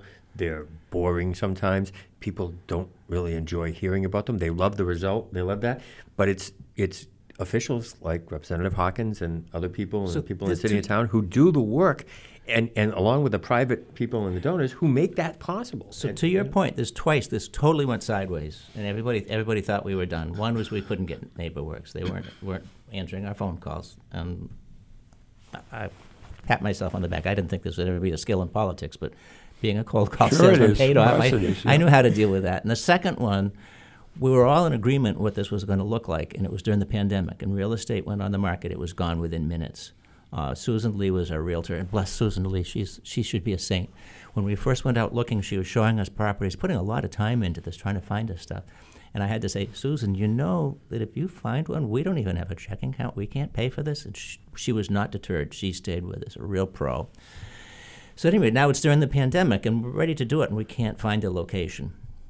So this place came up on Pleasant Street, and we were low bidder, and we still got it, which is due to the skill and the professionalism of Susan Lee and the, and the real estate people at NeighborWorks that we did this. Mm. And what a location is walking distance to Sturdy, I mean, perfect. We can't be with a homeless shelter. It can't be in a residential neighborhood. It can't be in a retail neighborhood. Yeah. And also for state funding, it can't be on the site of a former factory, any former factory. Well, which kind of narrows the pool Why is that? Do you know? because it could be contaminated, and Yeah, okay, the, yeah, it's yeah. the budget is way way too skinny to deal with any sort of contamination. Yeah. Okay. So this came up, and it, it, it checked all the boxes, and we were a little bitter, and we got it. And now that it's there, we start to think about this for homeless people. It's walking distance to Sturdy, to Bristol Community College. Mass Hire is going to be this is across the street. Mass Hire will be across the street. Walking distance to Column Health, Manit Health, Literacy Center, Library, YMCA, City Hall, Council on Aging, all within walking distance and on public transportation. It's, it's like we hit the, the lottery with I, that. I would have thought you were the highest bidder based on where it is. So Well, it was it was worse than that because the owner had a balloon payment, and because we're a nonprofit, we can't pay until certain other things, like six months before he could see any of our money, and we still got it. The, uh, frankly, what happened is the, uh, it was a two-story medical building, and the other people wanted to fix it, and they're beating him up over fixing the air conditioning and leaves in the roof. And we, we had no intention of using the building. We were, we were going to knock it down, so that that had something to do with it too. Mm. But there was also some skillful, way over my head, some skillful negotiations. We had some mm. good partners in this. Yeah. So so things can still get done. All you need to do is be persistent. I'm not done. Too. I'm not done. No, no, no. I'll let you know when you're done. I So when you next- talk and you can't hear yourself in your headphones, So- you're done. So Yeah. that is clearly what we recognized as the most vulnerable population. These Yeah. people have serious issues. They need help to change out of their situation, and this will address that. But what I'm thinking is the next most vulnerable population is, is growing faster than any other homeless population statewide, probably here in the city, although I don't have that, is the elderly people who are worked their whole lives, did everything the right way, they're retired on a fixed income, and the property they live in gets sold and the rent's doubled and they're gone. and, yeah. and I'm learning from food and friends, some of these people are living in their cars. Can you imagine living your whole life and 10 years later, after you retire, find yourself living in a car? So I still have the nonprofit in place. I have money in the checking account, believe that stuff. Uh, I have four banks that are interested in this. Uh, NeighborWorks is willing to partner with me on this. We're going to build low income housing. Uh, it would probably be because this is funded a little differently. It has to be a little bigger than the homeless shelter. It would have to be like 60 units. Uh, but I'm confident that we can we can do this very quickly. And a lot of the stuff that I struggled with in the beginning because we didn't had no organization, that's done. So once once we make all the connections and find a good place, we can do this fairly quickly. Now this get, this may be more fun because some of the places we've looked at actually had more acreage than we needed because this would probably be a fairly large building, three stories, something like that. But some of the places had more more than that. I don't know this is going to happen, but it's fun to think about. If if we happen to land on a property like that, we could put up starter homes there, two bedroom homes like you used to be able to buy in the 1950s. Mm-hmm. And if we do that, there's a couple of models. One is Treehouse in Central Mass, where they partner elderly people with young families with foster children. To the elderly people could support the families, and the families could support the elderly families. The other thing we could do, uh, in a couple of these sites, it hasn't, hasn't happened, so I don't know if it will, but is we could put in neighborhood geothermal. One drilling spot could provide not only for the whole complex, but for the surrounding neighborhood with heating and cooling at very low cost. So we're having fun with this. I don't, of going on. you, you don't you don't even know where this is going to go. For sure, we'll get the low income housing. That's that's for certain, and maybe we'll get some of the Great other frills start. with it. Great. We're going to take a break, and when we come back, we've got more. Nick Lavoie is here, Bill Gouveia is here, and uh, Rep Hawkins talking about just anything that's on our mind. Uh, Kobus is on his way back, and I think Jay is going to come in. We'll see who else uh, we get to join us. Uh, you're listening to Kane and Company.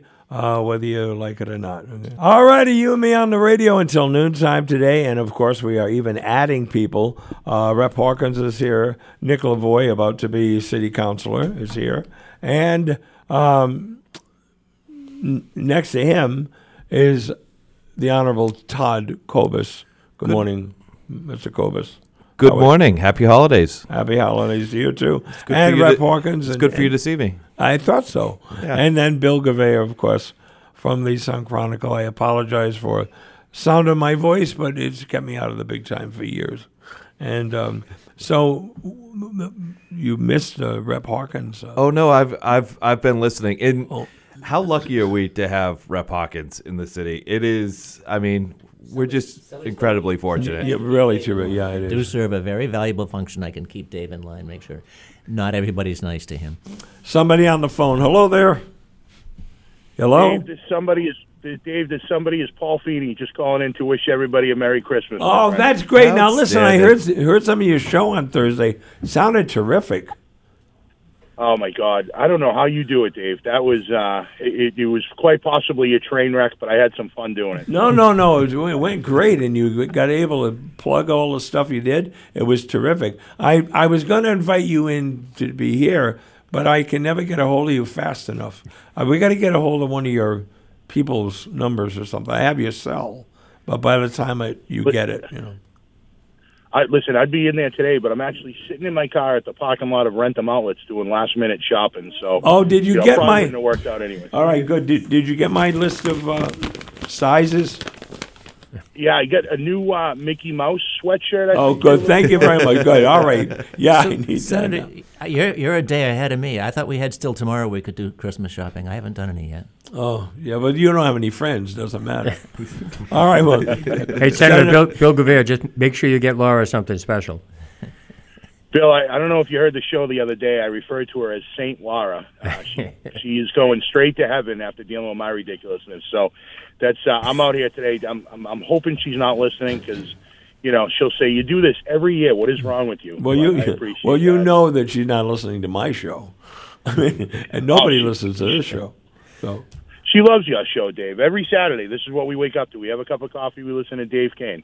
oh, God bless you. That's great. Thank you so much. All right, Senator. Ha- uh, happy New Year and all that jazz too. Happy holidays, happy New Year to everybody in studio. You got a great uh, group of public officials, and of course Bill Gouveia, who uh, is the absolute best.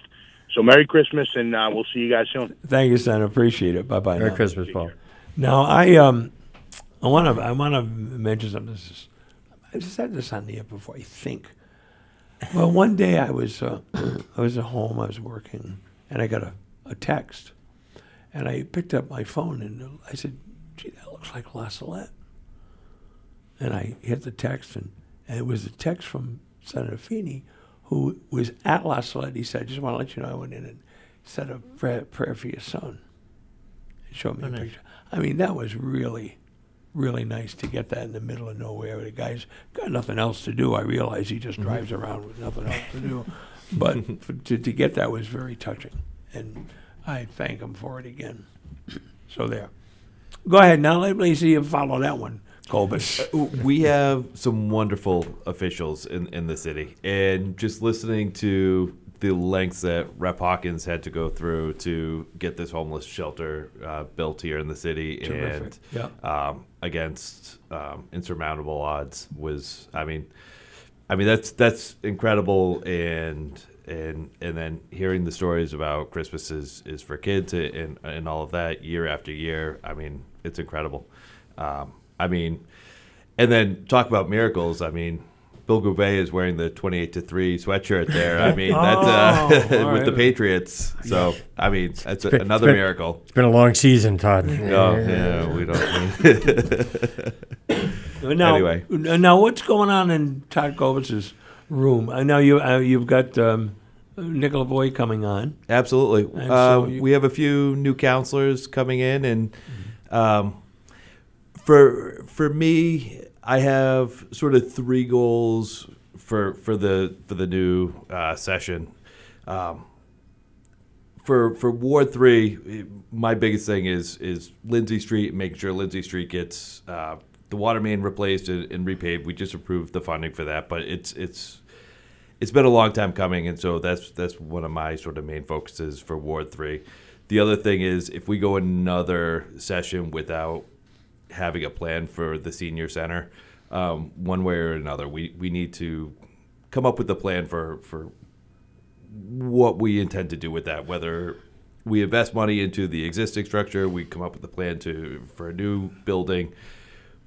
We can't get to the end of this session without having a, a coherent plan, in my opinion. Um, and then the other thing with three new councilors coming in, um, as a whole, we need to get through this session without screwing up. It, it, and we need to What's make that sure mean? that What's that everybody.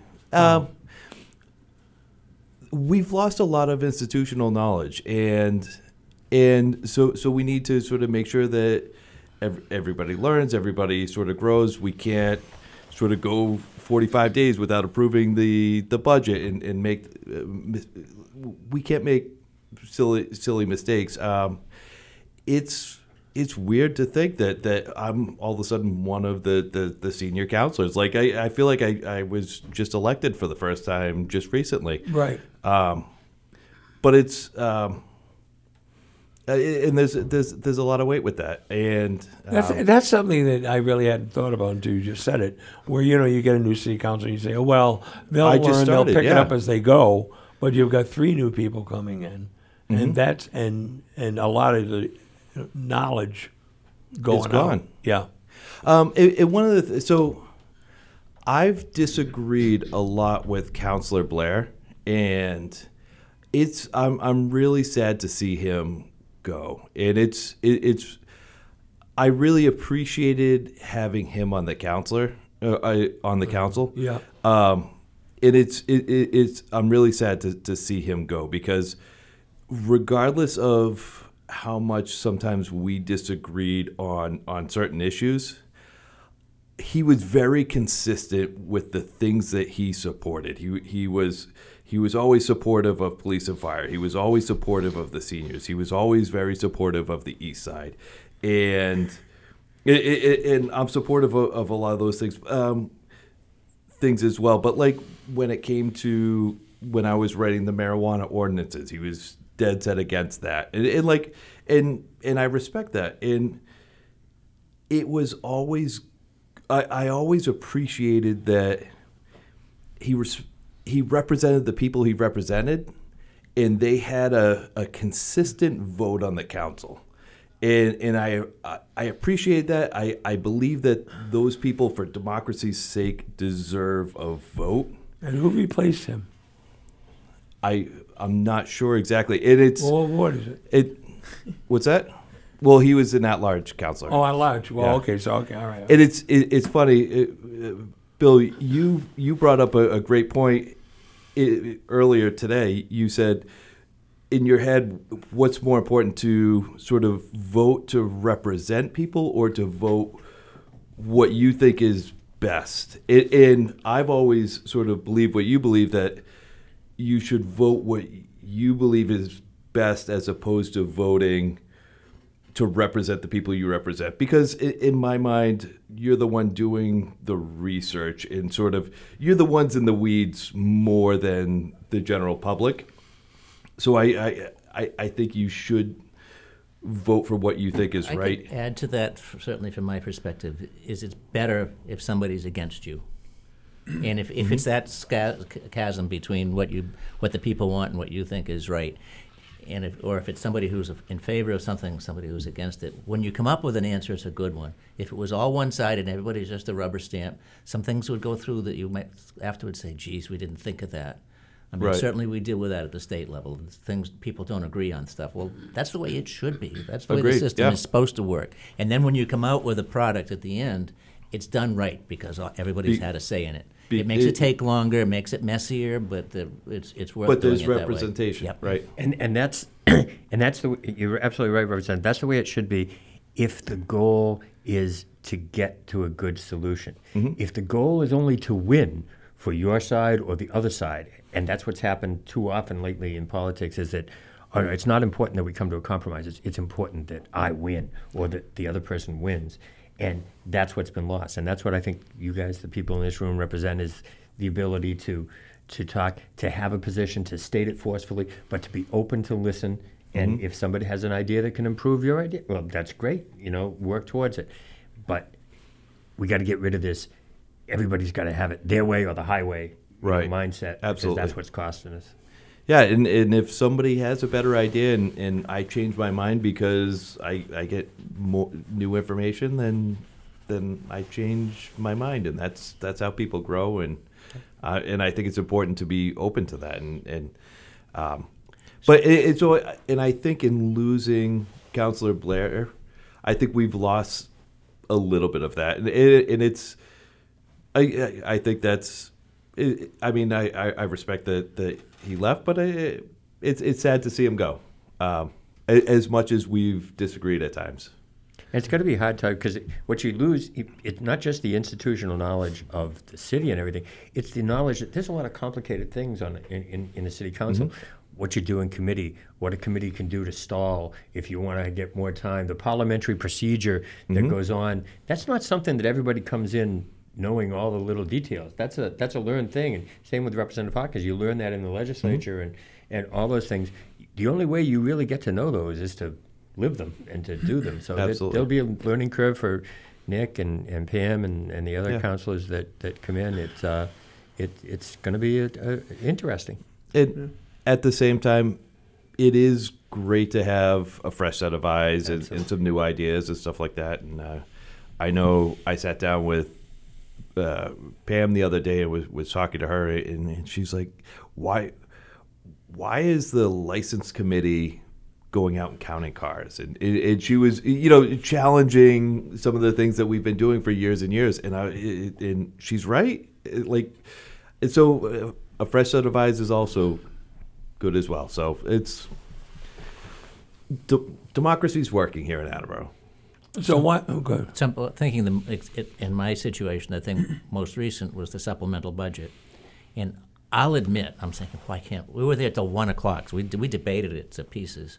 We were there till one o'clock in the morning and left without voting on it. And I'm I'm eager to do it. I mean, why why can't we just do it? But the thing that comes out of a value from that is the Senate should not be a rubber stamp of what the House does. And the Republicans should not just say, oh, okay, and be a rubber stamp for what the Democrats. There was like a four way division of, of, of uh, uh, ideas on that. So it took like a week longer. But that's the way it's supposed to. It was $4 billion. Don't you think we should have talked that to death and be sure it's right before we pass it? So it was it was hard. Everybody was on us. There was things in the newspaper about what are they doing? Why are they taking so long? They can't get their stuff done. That's the way it's supposed to work. We There's supposed to be a, a difference of opinion, and you come and when you finally do it, it's done right, and that happened with the SUP. When it, when it came out, it was it was a good piece of work, a good piece of legislation. Yeah, but the, but the leadership needs to be more transparent. It needs to be done better. It was uh, It, it was a horrible no, show that got put on. no, no, was- yes, it was. It was a horrible, no, it was horrible not. show that it got put on. It was four billion dollars, and the difference was in whether how this money should be spent on the on the housing. It was in conference committee, which is by the rules. They never talk. We never know what's going on in conference committee. I don't. I don't think that was bad at all. Uh, if if they took a couple of extra weeks to decide how to spend four billion dollars, it's all all good. It's more than a couple of weeks.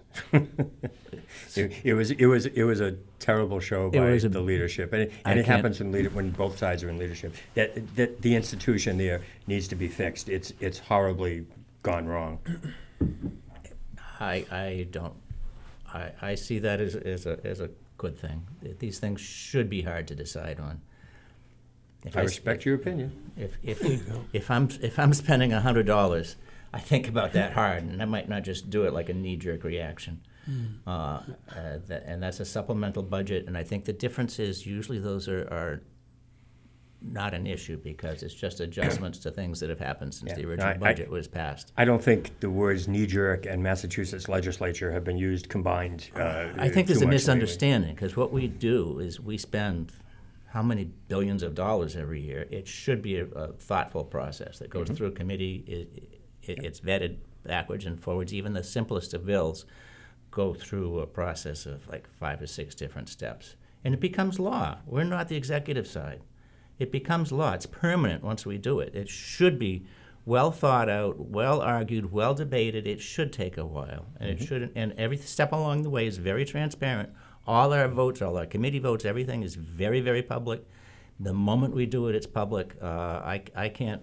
I, I support the way it works. Would you favor the open meeting law applying to the legislature? Our our our sessions are public are publicly available, real time, on the internet, and they're archived so you can see them.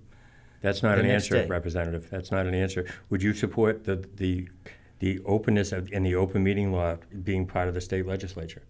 Do you mean that we can't talk to each other? I mean being- that you have to post me. No, of course you can talk to each other, but it, the open meeting law. It, What it- meetings are not public? The hearings are the hearings are public. The public is welcome to participate in it. Uh, everything is, is available online and uh, archived, uh, live streamed and archived, so you can see everything that happened. That is pretty open. I I would disagree, but Well, what's not? What are you not seeing? Well, he can't tell you right now because I got to get to the top of the hour. What so, are you not seeing? is that, we're, we're What running discussions are you not seeing? I don't get it. Well, we'll see what we'll find out. Stay tuned, and you'll. Good morning, good morning, good morning. Final hour Kane and Company for today. Lots of people on today. I want to say good morning, good morning to all police and fire personnel, civil servants, healthcare employees, and good old number 41. All right, all right, yeah, all right. hold on, hold on a minute. Yeah, you, you, what was that? Public safety officials. Hold on a second. Let me get your mic on. First- All right. What were you going to say, Todd? I I was going to ask over under more people in the studio today or listening. Oh no, no, no, no! It's no contest. In, in- right more now, in the studio? right now, there are more people in the studio than people. Fair enough. You- what, what is it you want? Travel, travel around, going to different events on the weekends and stuff. And the, the organization that I totally, totally caught my eye was the Attleboro Police Association. Tell me about it. They weren't the only ones, but with no hesitation, when the freezer broke for Hebron Food Pantry, they came up with a check for five thousand dollars, which would cover the entire loss. Yes. PFFM contributed also, so did Sturdy Hospital, so did Empty Bowls. But that's not all they did. They have their stuffer cruiser, uh, they had a food drive. Um, I don't even, they had like five or six different fundraisers going on for Christmases for kids and- and, other yep. organizations in the city. I think they were working like, and these, these are people that work shifts. And they had people at all of these events putting on one after the other, sometimes two at a time, to, to donate money to the to the organizations that need it in the city for the holidays. Uh, and if that isn't the Christmas spirit, uh, It really is. And, and uh, in case you just joined, and they're us, not alone. It's not just them, but I was just wowed by how many different events they're putting on and, and how they come out. And I, if they're there in the daytime, that means they probably worked overnight and they're there volunteering to for Suffolk Cruise and all the other things. Excellent, excellent. We really all appreciate it. We, uh, that was Rep Hawkins, in case you just joined us, um, Councilor Todd Kobus, with the Honorable, sorry, the Honorable Todd Kobus. Thank you. He insists. Appreciate it. And uh, the newbie, about to be, January 2nd, Nick Lavoie. Nick, what made you want to do politics? I'm sure I asked you that the first time we met, but. I only know because I used to run a show here. Uh huh, yeah. But uh, what made me want to do it? Well, I mean, I ran five years ago, and um, I never, since when I lost, I never was disinterested in it. I always just kind of watched it. But what made you want to run to begin with the first time? Uh, I, at the time, especially, there was not a lot of younger councilors, so you know, I, I thought a healthy system of checks and balances should represent every age group, you know, every bracket of people. Um, so I thought some young ideas, new perspectives was, you know, beneficial to the city and the government as a whole. So that's why I ran five years ago. Uh, I still believe in that. I contemplated running the special election, but I, I, I waited. I was um, planning a wedding, things like that. Yeah, and yeah. Uh, obviously, Jonathan won a, a year younger than myself. And I thought, you know what, maybe I'll, I'll give a, a good go at it in uh, November. And, you know, then we have two younger guys. I mean, so everything seemed to align the way like I could envision it. And threw my name in there and uh, pushed hard for myself. And And, and Todd, yeah, you, you, you, you get older now. These young punks that are getting elected. I mean, it's really something. right? No, no, I I'm excited to have uh, some young energy on the council and some some fresh ideas, and it, it, it should be it should be interesting. Um, I'm I'm excited, and Nick and I sat down the other day and and talked talked through some stuff. He's uh, energetic and ready to go. I'm uh, I'm I'm excited to see what this new council brings to the table. It's it should it, it, it should be fun. It should be an exciting term. I want to, uh, by the way, thank uh, Bill Gouveia for uh, he, he shot out during the news, but thanks so much for Bill for coming in and, and um, bringing in what he did. Really cool uh, on a, on a kind of a Christmassy last day. So you're excited about. You're, you're lamenting, well, not lamenting. You're feeling Not lamenting, but uh, it's about about we've lost some institutional Yeah, knowledge, but it's right. but that's the way democracy works. Uh-huh. And then Um, now you got the younger people coming in, and, or the Yeah. new, we should say the New newer people, people yeah. because they're they're all ages, but newer people coming in. Yeah, and so that's that's good for all of us, right? Absolutely, yeah. It's it, it, it should be interesting. I- And the other thing is with uh, Councillor Conti leaving, and he was the finance chair, and so there was a lot of institutional knowledge there that that we'll be losing, and um, and so it, it'll be it, it, it'll be interesting to see.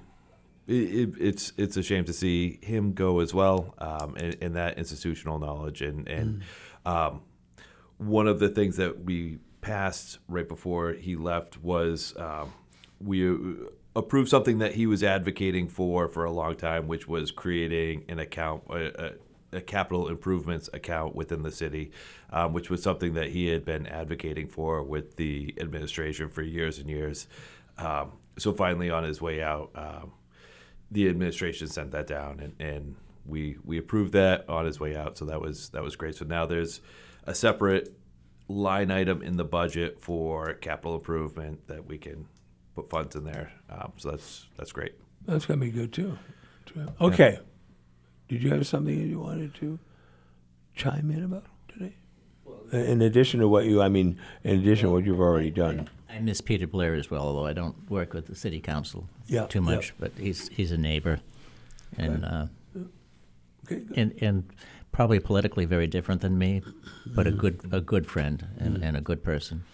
Um, and I th- I think as a city we're lucky to have had him participate actively for so long. Mm. And he is a good friend. I hope I hope I like to run into him when he's out walking his little dog. So I'm I'm looking forward to still seeing him after he's retired.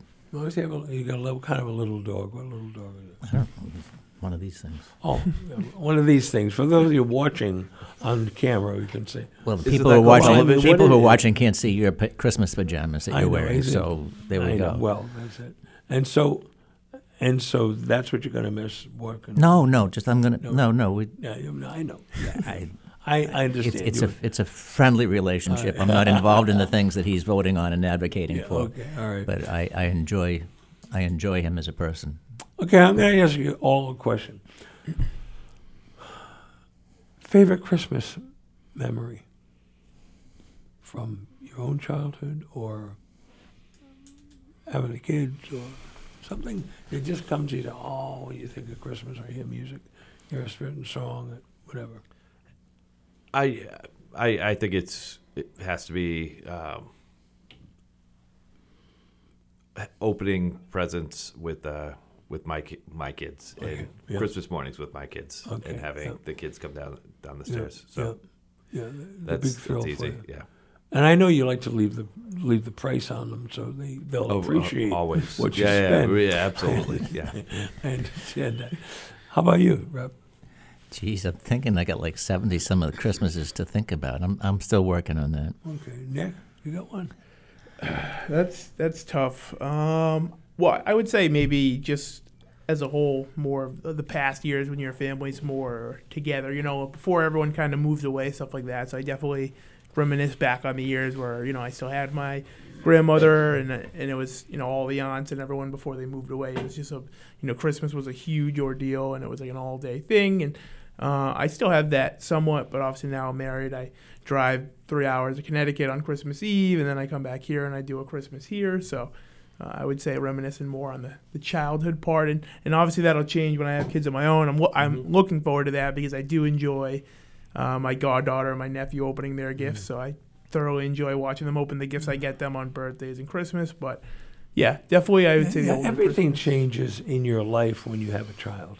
When your whole world just changes. Yeah, and I actually I, I think I'll change that to uh, decorating the tree each year, and in, in each year I think it gets better. So I mean, th- we'll say this year was was probably the best, but like each year I think it, it gets better and better because there's. I want to know about your tree. Do you have some technology on the tree? Like No, uh, no, that do different no, things? voice uh, voice activated basic. angel on the top. But um, my mother, we, we get new ornaments every year with, with our names on it in the year Yeah. and stuff. My mother buys us some ornaments, um, None of whatever. But like, no technology. not really. No, but like so but the kids sort of go through and and they look at the the ornaments and and my my son jokes about the, you know, 07, 08 were the best two years because those were the years that he was the only the only child around and Smart. But it's they, they go through all the ornaments and and I don't know it's it's just it's really nice to, with the Christmas carols on and to decorate the tree and just kind of go through all the, the ornaments. And I have ornaments from when when I was uh, uh, like super young, like when I was a, a, a kid and stuff like Yeah, that. And my yeah. first Christmas and ornaments from then and um, ornaments from from my grandparents and stuff like that. My grandfather was from Russia and there's some old Russian ornaments Oh, and stuff wow. like that. And it, it's so like just it, it's it's it's really and just to talk about all the ornaments and where'd this one come from and where'd that one come from and they all have Where did they the live when on- they yeah. had this and when yeah. yeah, That's a good point. and, and each of the ornaments now have like the names of everybody and the name of the like the dog on it and stuff like that and it's it's nice mm-hmm. Yeah, that's like similar. My wife's big thing is wherever we go, wherever we travel, is a, a magnet and an ornament. Yep. that Oh, yeah, same thing. An become ornament for like every time we go to like a different country, we'll get an Yep. ornament from that country and stuff like that. So there's ornaments from all over the world and stuff. Do you have little chips of mountain on, on, on hanging the tree? No, but no, but uh, I look at some of the pictures you post it's it's fun. about your kid hanging off the side of a mountain. I would never. I did my I say to Joe, look at this. Oh no, no! My wife says if if, if he falls, you fall. what? if he falls, you fall. yeah, yeah, yeah. He's already He got falls- the hands yeah. on him, ready to throw Yeah, him. exactly. Well, that's amazing. Just stunning.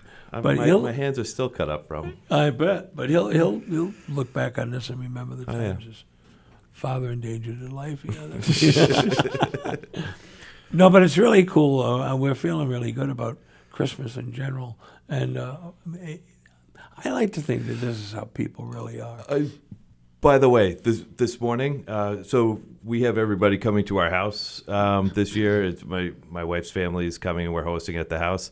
And so we were cleaning um, and, and getting ready and stuff like that. And uh, I said to my wife, I was like, "Oh, you hear that?" And she said, "She said what?" I was like, "Uh, Dave Kane's calling. I've I've got to run." That's not nice. All righty. Well, uh, we are just in time to um, uh, hear the uh, Tata farewell from Rep Hawkins. Uh, where, where are you going? So, You so, ma- so many Where are to you eat going? because I ate all the food you got here. I gotta know it. find Well, more you food someplace I else. But what I didn't mention, we were just talking about while you were doing your commercial break, is uh, we didn't mention Dennis Walsh's retirement. Which, Oh, yeah. which is, Yeah. Absolutely. which just happened. Um, and I, th- I think Dennis is so humble; he does never want to be in the spotlight. So nobody knows what he did, but he's a very competent manager. Uh, he ran a really uh, well-run department, and I think the people stayed with him working because they know exactly what they're doing and they're respected for what they do. Taking out the trash is just as important as anything else in the organization. Everybody in that organization feels respected. He's got a loyal band of volunteers, and that shows in the facilities across the city that they're very well maintained. But there's also the side to him in, in, his, in, in the organization. He's the ref, organization's reflection of him. They take care of the kids in the neighborhood. And that's a neighborhood where there's a lot of families that, that need that kind of support. And he, he, they know them all. They take care of them all. Um, I, I think he's. I say we'll, we'll miss him as the director of, of, Parks and Recreation, but I think he's set the stage so that'll continue as he's retired. The whole organization understands, does things that way. This is he's created some momentum that I think will carry forward, and wish him the best in retirement. His party was yesterday at the recreation center, and there was a gazillion people there to, to wish Wow. him well. Um, it was. It's. I, I hate to see him go because I like him. He's like you. I can give him a hard time. Oh, okay. But- Yeah, yeah, yeah. and get away with it. But uh, no, um, it, it, that was a, a real Christmas event. So Great. Great. Yeah, no, it's and was saw him at Morin's and was was hanging out with him last night for for a while and talking to him and it and not only Parks and Rec, he stepped in as the council on aging superintendent did for see the a while, article in the paper? He talked. He, there was a long Yeah. list of everybody Like, else that he talked about except himself. Yeah, it's All the it's volunteers, all the incredibly humble. employees, all, everything that every one of them did. Nothing about what he had done. Mm. Yeah, no, it. If it, everything I always hear is, you know, if ever there was somebody that, sh- like, people always talk about him potentially stepping up for to run for mayor and stuff like that. Like he would. Anyway, um, he, he's awesome. Anyway, I, I've I've got to go. Okay, Sing- well, if thank you, If you had more food, I'd stay, coming. I longer. I know how you are, I and I feel underdressed because I'm not wearing Christmas pajamas. Now, listen, you. I told you I do my best. I'll get you a pair for No, next thank year. you. Thank you you. you Thank are wearing uh, the, the the new Crocs though. Red Oh, Crocs. I oh red my Crocs God! Christmas, Oh yeah. my God! with the fur. I never, I never noticed what people are wearing on their feet. I know. Here I am. I wore dress shoes. I knew I shouldn't have. I got Oh, gray yeah. Crocs. It could have been Croc butts. But, well, well, Thank- thank you thank very you. much, Rep. All right, And good, appreciate pleasure good it. to see seeing you as Nick. always. Good to see you, of course, Uh, Todd. Yeah. All right, hasta luego. Don't forget to slam the door when you go. Uh, like everybody who leaves the studio, they have to slam the door, like Good the to see you, previous mayor did. Thank you, sir. Merry Christmas. Thank you very much. God bless you. Bye bye. Uh, you're giving me a wonderful send off. How fortunate are we to to have a, a state rep like like him? Yeah, I serving? mean, he's a really hard worker, and and, and I mean, constantly doing something, and Yeah. and has his fingers in all of these different pies. It's it's really all of you guys. I mean, and, and women, all of them have done wonderful work. and and his support staff, uh, Tara Major, who who works for him, is uh, yeah, i- i- is phenomenal as well. Um, yeah, he's Well, It- it's Tara, incredible, Tara yeah. gets on my nerves a little bit, but other than that, no, it is Perfect. really true. yeah. Yeah. uh, yeah, it- it's really great. So I have that feeling. I don't know if you saw in the Chronicle when we did like the candidate breakdowns. I touted him as like you know my, it's like the was it favorite or something like that or living politician, and you know I selected him, and obviously people on certain sides of that are like, oh, why'd you do that? Selected, But excuse me, selected, selected who? uh, Rep Hawkins. So Oh, it's like yeah, uh, yeah, you know, like so our politician you, you look up to. I forget how they worded the question on the on the questionnaire now, but Yep. yeah, why I selected him because I think he does a good job at at hearing everybody, and when you have something that you want done, he'll listen. And so I years ago I reached out to him about um, rodenticides and what they do to birds of prey and other predators. And he heard me out. He started listening to me a bit, and he was like, "Yeah, let me look into it." And before I knew it, it was you know on the on the house floor, and it's making its way up through. And you know, it's it's just cool to see something where you reach out to a politician and and they start getting things done. And I think that is what a politician should be, right? So you know, it's no different than like a constituent reaching out and you're yeah, let, me look into it. And then before you know it, it's becoming a thing because other people realize the problem. Um, and for those that don't know kind of what I'm talking about, uh, it's you know poisons for rats and pests that allows a rat to leave the home and die. Well, they leave the home inebriated from the toxins and a bird of prey, an eagle, hawk, owl. Oh, that's an easy kill, and they grab it and they eat it. And in effect, you're poisoning a bird of prey. Mm. Obviously, far lower numbers than a rat or mouse or whatever. Um, and it's decimating birds of prey, foxes, coyotes, things like that, which have a beneficial impact on the environment. So the ban would be to restrict it to things that don't allow them to leave the home. And But- that's some, mhm. that's that, and that's something that I something that I wouldn't. Oh boy, here we go, here we go. Oh no, you know I was just trying to have a nice talk with people, not be interrupted, not be treated like you know. Good morning, everyone. How are we doing? Here comes Jay DiLisio. I just want to finish this pointed. After hearing this about the, the mouse and, and the birds of prey, I never thought of that in my life until it was brought up by uh, by Walt Hawkins. I had gotten it from. Terrific. Very good. Now, Mr. DiLisio, stop touching the microphone. You're banging around on the air. People don't know what you're doing. The mayor kept going when she was talking. And people don't know. People think that somebody's trying to get in the room. yeah, thank you very much. stop it. Oh.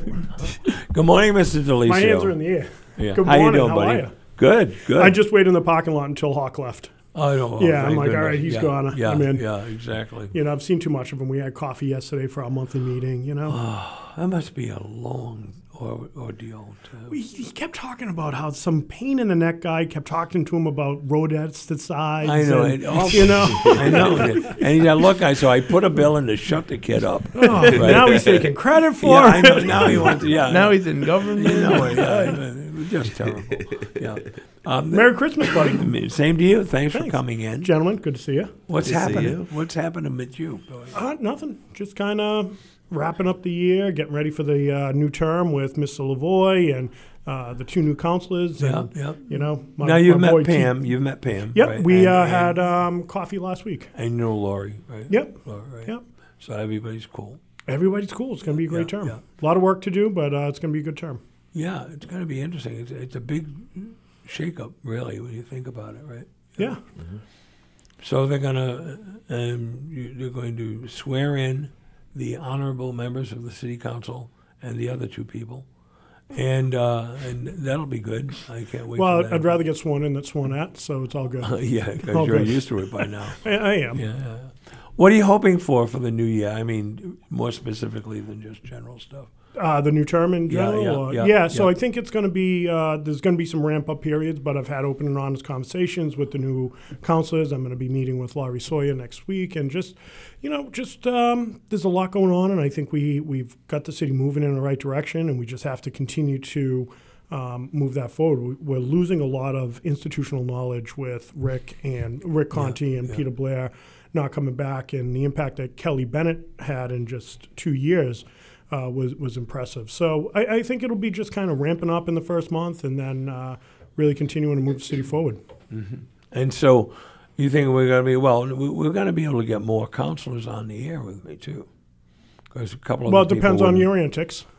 Well, I- well, well, my antics. What? Know, I'm just kidding. I You know couldn't I get Blair on, and I couldn't get Conti on ever. So that I'm, I'm two down.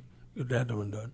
Well, because I want people You've to already know. got one of the new guys right here. So Yeah, you- we you- got- you're Follow's here, and she Yeah. brought cookies. Councilor and- Foll Yeah, was Oh, he's beautiful. batting. Those He's are batting big pretty photos. well. There you go. Yeah, so you See? can have some of those. So you're already batting. Uh, As I say, One. If, Yeah, I'm if up he's to batting one. this good, the Dodgers might be calling. They're buying everybody. never they're know. buying Yeah. everyone right He's now. might be in good shape. And so, I mean, it- it's very positive, isn't it? The whole feeling within the within the city, what's going on. and it should be. It should be. You know, I mean, we're not a perfect city, but when I look at other cities across the Commonwealth and even across the uh, the, the country right now, I think we're in good in, in good position. We have uh, we're coming off a term where there was really no major turmoil or um, politics with people undercutting each other, and you know, I think the council over the last several terms have done a nice job of being pretty co- cohesive, which has really helped to get the business of the city done, and, and that's really what our priority is making sure that we're accessible, making sure we're making the best decisions. Because every vote we take today, well, not today because it's Saturday, and we, Yeah, yeah, you yeah, know, yeah, yeah. just before you. One I- says, exactly. I, I would never do that. That's that's not true, and that's is why not I like true. coming Yes. on here. Excellent job preempting. Thank you. Yes. No, I got your back. Yeah. Thanks, Todd. That's why we're powerhouse. Yes. That's because I listen to my guests. Oh, I listen. oh, all right. I So when they appreciate screw that. up, I can jump on 'em. jump right on 'em. Yeah, yeah. Uh, but no, so every vote we take now impacts the city 5, 10, 15 years down the line.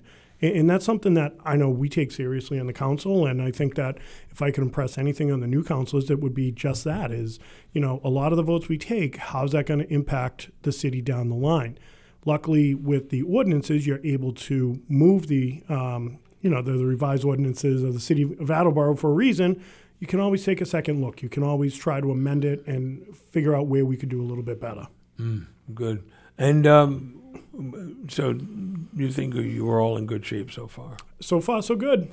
Yeah. So far, so good. I'm ex- uh, I'm really excited about the new term. I think the new three councilors are going to bring a lot to the table, and I'm looking forward to working with them all. Yeah, Now, uh, optimistic. You got Very uh, optimistic. Have you got what do you got in your uh, in your quiver though that you'd like to hoping you're going to be able to get done? Maybe something new or present something new.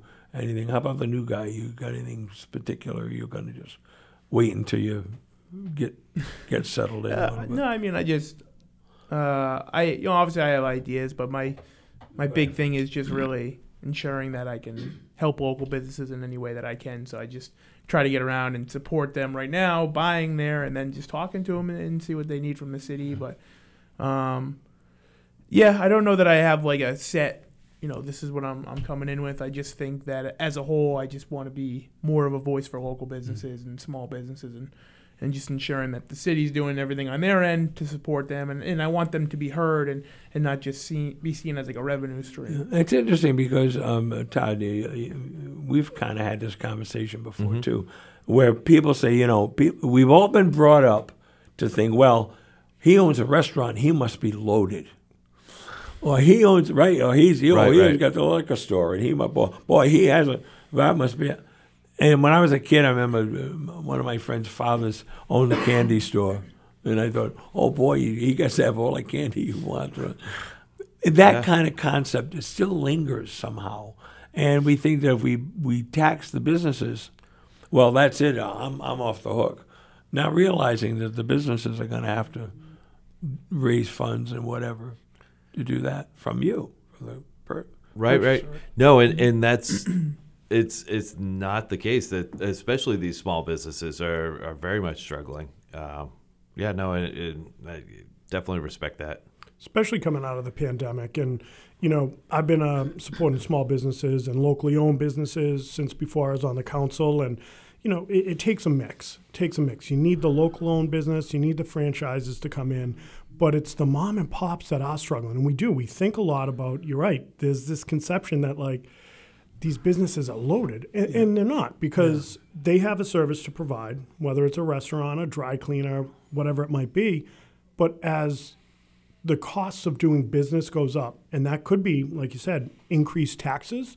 That's going to get passed on some way, somehow.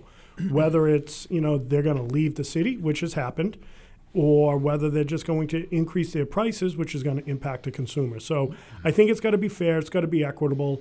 Um, but I think we've made some good strides. We'll continue. I love Nick's passion. Um, you know, looking forward to shoulder to shoulder with you on this issue. It's really near and dear to my heart. Is it? Go, go. But more so, like the the small brick and mortar Mhm. mom and pop Yeah. shops are just getting squeezed out by the the larger, the Amazons, the Mhm. Yeah. these internet companies. Um, they're just squeezing out the, the local businesses that just can't compete. So And I've got a yeah. challenge. So back in 2011, I, I stumbled upon, and I don't even know if it's there. It's a grassroots effort called the three uh, the 350 Project, and it's you take three businesses you would hate to see leave your city, and you spend fifty dollars a month amongst those three businesses. I like that. It's a f- total of fifty dollars a month amongst three businesses that you would hate to see leave this community, and you'd be amazed as more and more people do that. You're going to see that that the uh, spirit of the local supporting local will continue to grow. Uh, That's cool Huh. because it, it, the, the balance is interesting because when it comes to taxes, and I'm sure you guys must be doing this. I mean, where you try to balance between business and homeowners, and, uh, and, and it's a real stress for you guys. It, it really is, and you know, without getting too terribly deep into it, because the tax classification is very complex. Todd and I, I think Mhm. this is one of the few places that you and I generally don't um, agree on. We're- Yeah. we're Yep. pretty, you know, but that's where we figure out here's the tax levy, the money that needs to be raised, who's going to bear the burden, and right now it's you know, one point three five. 1.36, I think. 136, I think. Yeah, it's 1.36, which means the businesses are paying 36% more than the homeowners. And I've always argued that's a tough ask on the businesses because they don't use the amount of city services that everybody else uses. They don't. Um, you Yeah. know, they don't have They that don't have money kids in coming in either. Yeah, they don't have kids in school. They don't a lot of time use a trash pickup. They use their own trash pickup or whatever the case might be. But it's got to be fair. It's got to be equitable. Personally, in my own mindset, I think that the concept of a split tax rate is unfair. Um, but I get it.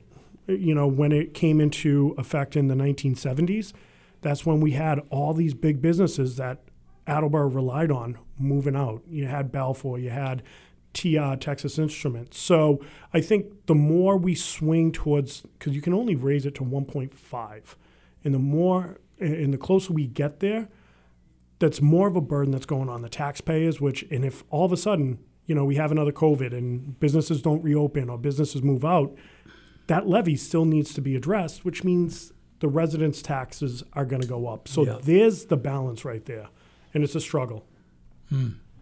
And so These guys got goes like softball questions, you know, like what's your favorite Christmas memory, and you know.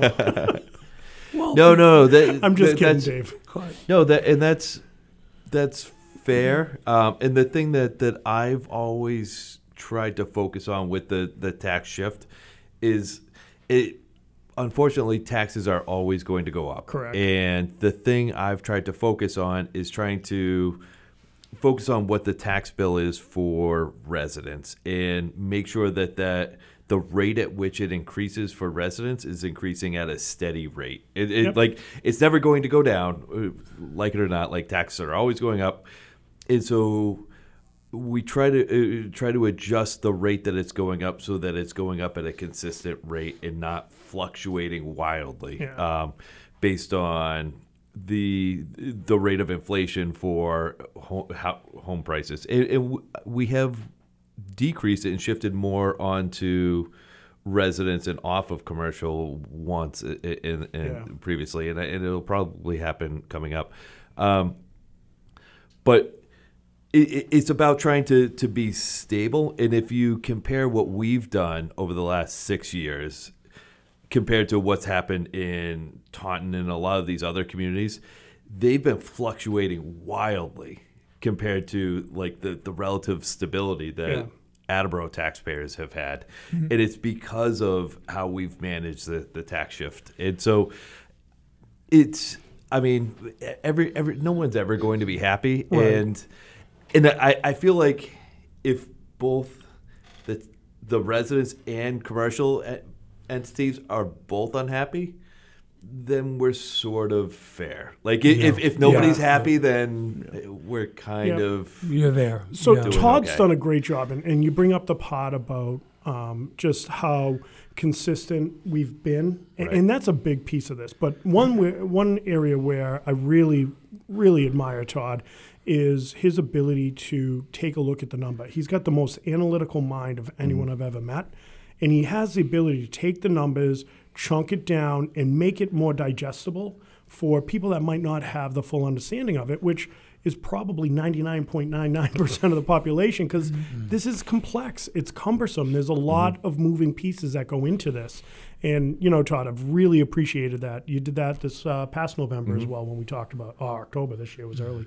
Right. So, One one thing I've always said, going to the meetings, it's it's always like not not humorous, but a little bit. Like I get a good chuckle at trying to trying to watch uh, Councilor Kobus like break it down to the level of like others in the room, where it's Yeah. like you know where you almost like have hurdles of like, all right, how do I get this to you know a across the room like common sense breakdown where it's like up in here it's so complex. All right. And he slows down. And he's like, "This is how I get it out to everybody." So I've always found like a good interest, like in that. It's impressive. Well, and, and at that point, I've spent hours and hours and hours working with the numbers too. Um, so it's it's interesting where a lot of the numbers are second nature to me, and I've I've sort of just stared at them for for literally 20 hours Yeah. and sort of work through them and and then to try to communicate them it's He uses. Google's- It's a very,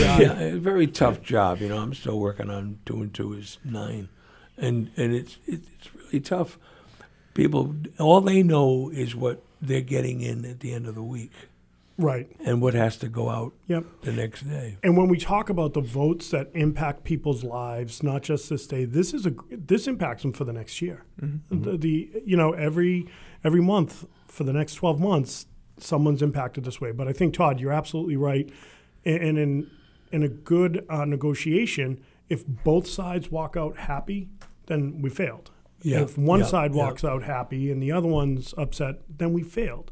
We want both people walking out, uh, both sides walking out of there saying, "Hey, we got something. We each got something, but we didn't get everything." The, And I think the, that's the, important. journal used to have a, a radio critic.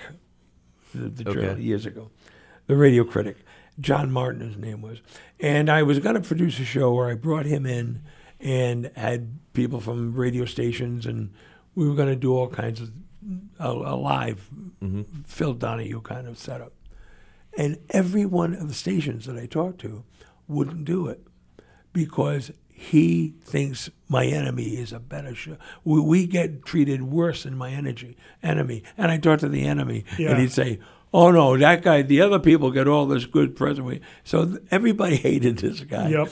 Uh, and and I knew he was doing a good job because nobody liked him. Right. He was a critic. Yep. So nobody liked because everything he wrote was critical. Yep. So of course I'm not going to like him, but everybody didn't like. Him. Now one person said, "Oh, I love his writing. Yeah, let's." Put him on." Speaking of critical, um, and and money and taxes and expenditures, didn't you guys um, vote yourselves a raise? I mean, I just want. I just want. So You this came yourself. up in the fall, I just want to. uh, uh, summer of the fall. It was a raise, right? It was. Um, I actually And voted. you you guys voted for it, right? N- no, I voted against it. Oh, I voted against the initial raise. Um, we did that's vote because you have more money than fund- God. But uh, oh, here we go again. He still last got. week, well, last he gave week, him fifty bucks. It's Yeah. like, yeah. you know, last week you good giving money. me fifty bucks, telling me to invest it. I got Rafferty giving me financial advice. What are we doing here? But um, no, so I voted against the initial pay raise. I didn't think that it was um, the timing to me didn't make sense. Yeah. Not to say that we don't deserve it. Yeah. I mean, seventy eight hundred dollars for the job that we do, and Oh, it's ridiculous. you know, it, it's, yeah. it's low, but Yeah. This past week we voted on funding it. I voted in favor of it because that was the will of the council, and I didn't want to um, go back against what the council had already voted on. So the argument was back in you know s- 4 or five months ago.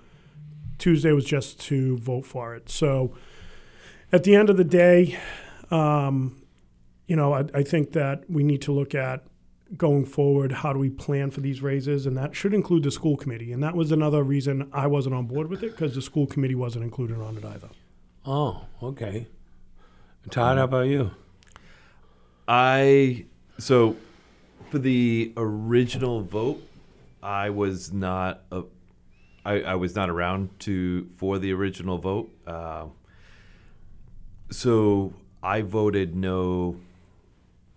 Uh, this time around, um, in order to sort of register my no vote, um, I do feel that this is a thankless job and that the council deserves a raise. My concern is that now isn't the time. Um, based on sort of where school funding is, um, based on where where we are financially within the city and, ha- and how we've burned through sort of record numbers of, of free cash, um, I, I think we should be a little bit more fiscally conservative. Um, I do think I do think the council is deserving of it. I think it should be tied to the mayor so that we shouldn't force the council to go through this Okay. again and again to, for the funding. But um, it, like Council President DiLisio said, it was the will of the the council back then, um, and so I kind of just quietly voted no so that I could be on record voting no here. Well, I got a text here. Something said Todd was described by many long-term math teachers at Attleboro High School as having the most naturally gifted mathematician, being the most gifted mathematician to ever walk the halls of Attleboro High School. How about that? Interesting. Yeah. I didn't know you had Todd's mom's cell phone. I know. well, she while she was calling to make sure we were still on for tonight. Yeah. that adds up though. Like watching watching Todd on the council and his Uh. understanding of numbers, and it definitely 100% adds up. That's amazing. That, that's really something, though. When, when did you when did you get into that? Were we always from a kid you were into into numbers stuff? I, I, I like I, math has always been sort of a, a thing that I enjoy. No, because no. There's how much does you, your job have to do with math? It's I'm a software engineer. Well, I Yeah. yeah. I'm a software engineering manager, but Yeah. like this. That's a math thing. Um, it, it's A lot of it's funny. I'm, I'm now teaching my son to drive, and it's it's it's funny. We were we were talking about driving and stopping at a stoplight, and I was and, and I was explaining to him. I was like, "You're not going to get this now, but when you start taking calculus, you're going to understand this. It's all like calculus is all about when you when you're slowing down at a stoplight, right? Like the rate at which you decelerate and the car in front of you is slowing down and you guys slow down and stop at the same time, that's calculus. and he's like, I don't get it. I was like, you will I'm, know. I'm doing just what his son's doing. Going, I don't get it. I'm like, stop you will. when I get to Please, the bumper, Dad, I don't the please. Oh, See, when Ryan was getting his permit, I told him, I said, buddy, stop signs and red lights, they're not suggestions. That's it. That Just was it. do it. That's you all know? you- Well, I uh, because because like he he would he would slow down and, and stop abruptly. I'm like, like the car in front of you slowing down, and Yeah. you want to slow down so that you both kind of stop at the same time, so that you gradually slow down and you both kind of stop at the same time. And that's But people that- do, and it's funny because people do that, especially after they've been driving a while by eye. They know they can do it. They're not doing a calculation. They're just Right. doing it. Mm-hmm. But that that slope at which you slow down Yeah. and, and his slope is is a faster slope, but they should meet at the same they should meet at zero at the same time. That's and that's calculus. Yeah. my first Anyway. my first computer course. I was explaining that to my son. Yeah, like he's like, I don't get it. So when when you pass, they'll say they'll say, "Give us some something your father may have said to you that helped you," and he'll go, "Well, when the two cars are going to a light." Then You gotta pull Y over X to get Yeah, Z. yeah, then you know when to stop. It's funny because when we first, I first was introduced to computers Mm. was in the '60s, and and it was the one and zero deal where they first originally in the beginning, and There's been times when I've been like, you can tell your therapist about this later. Yeah, And- yeah. Oh, good.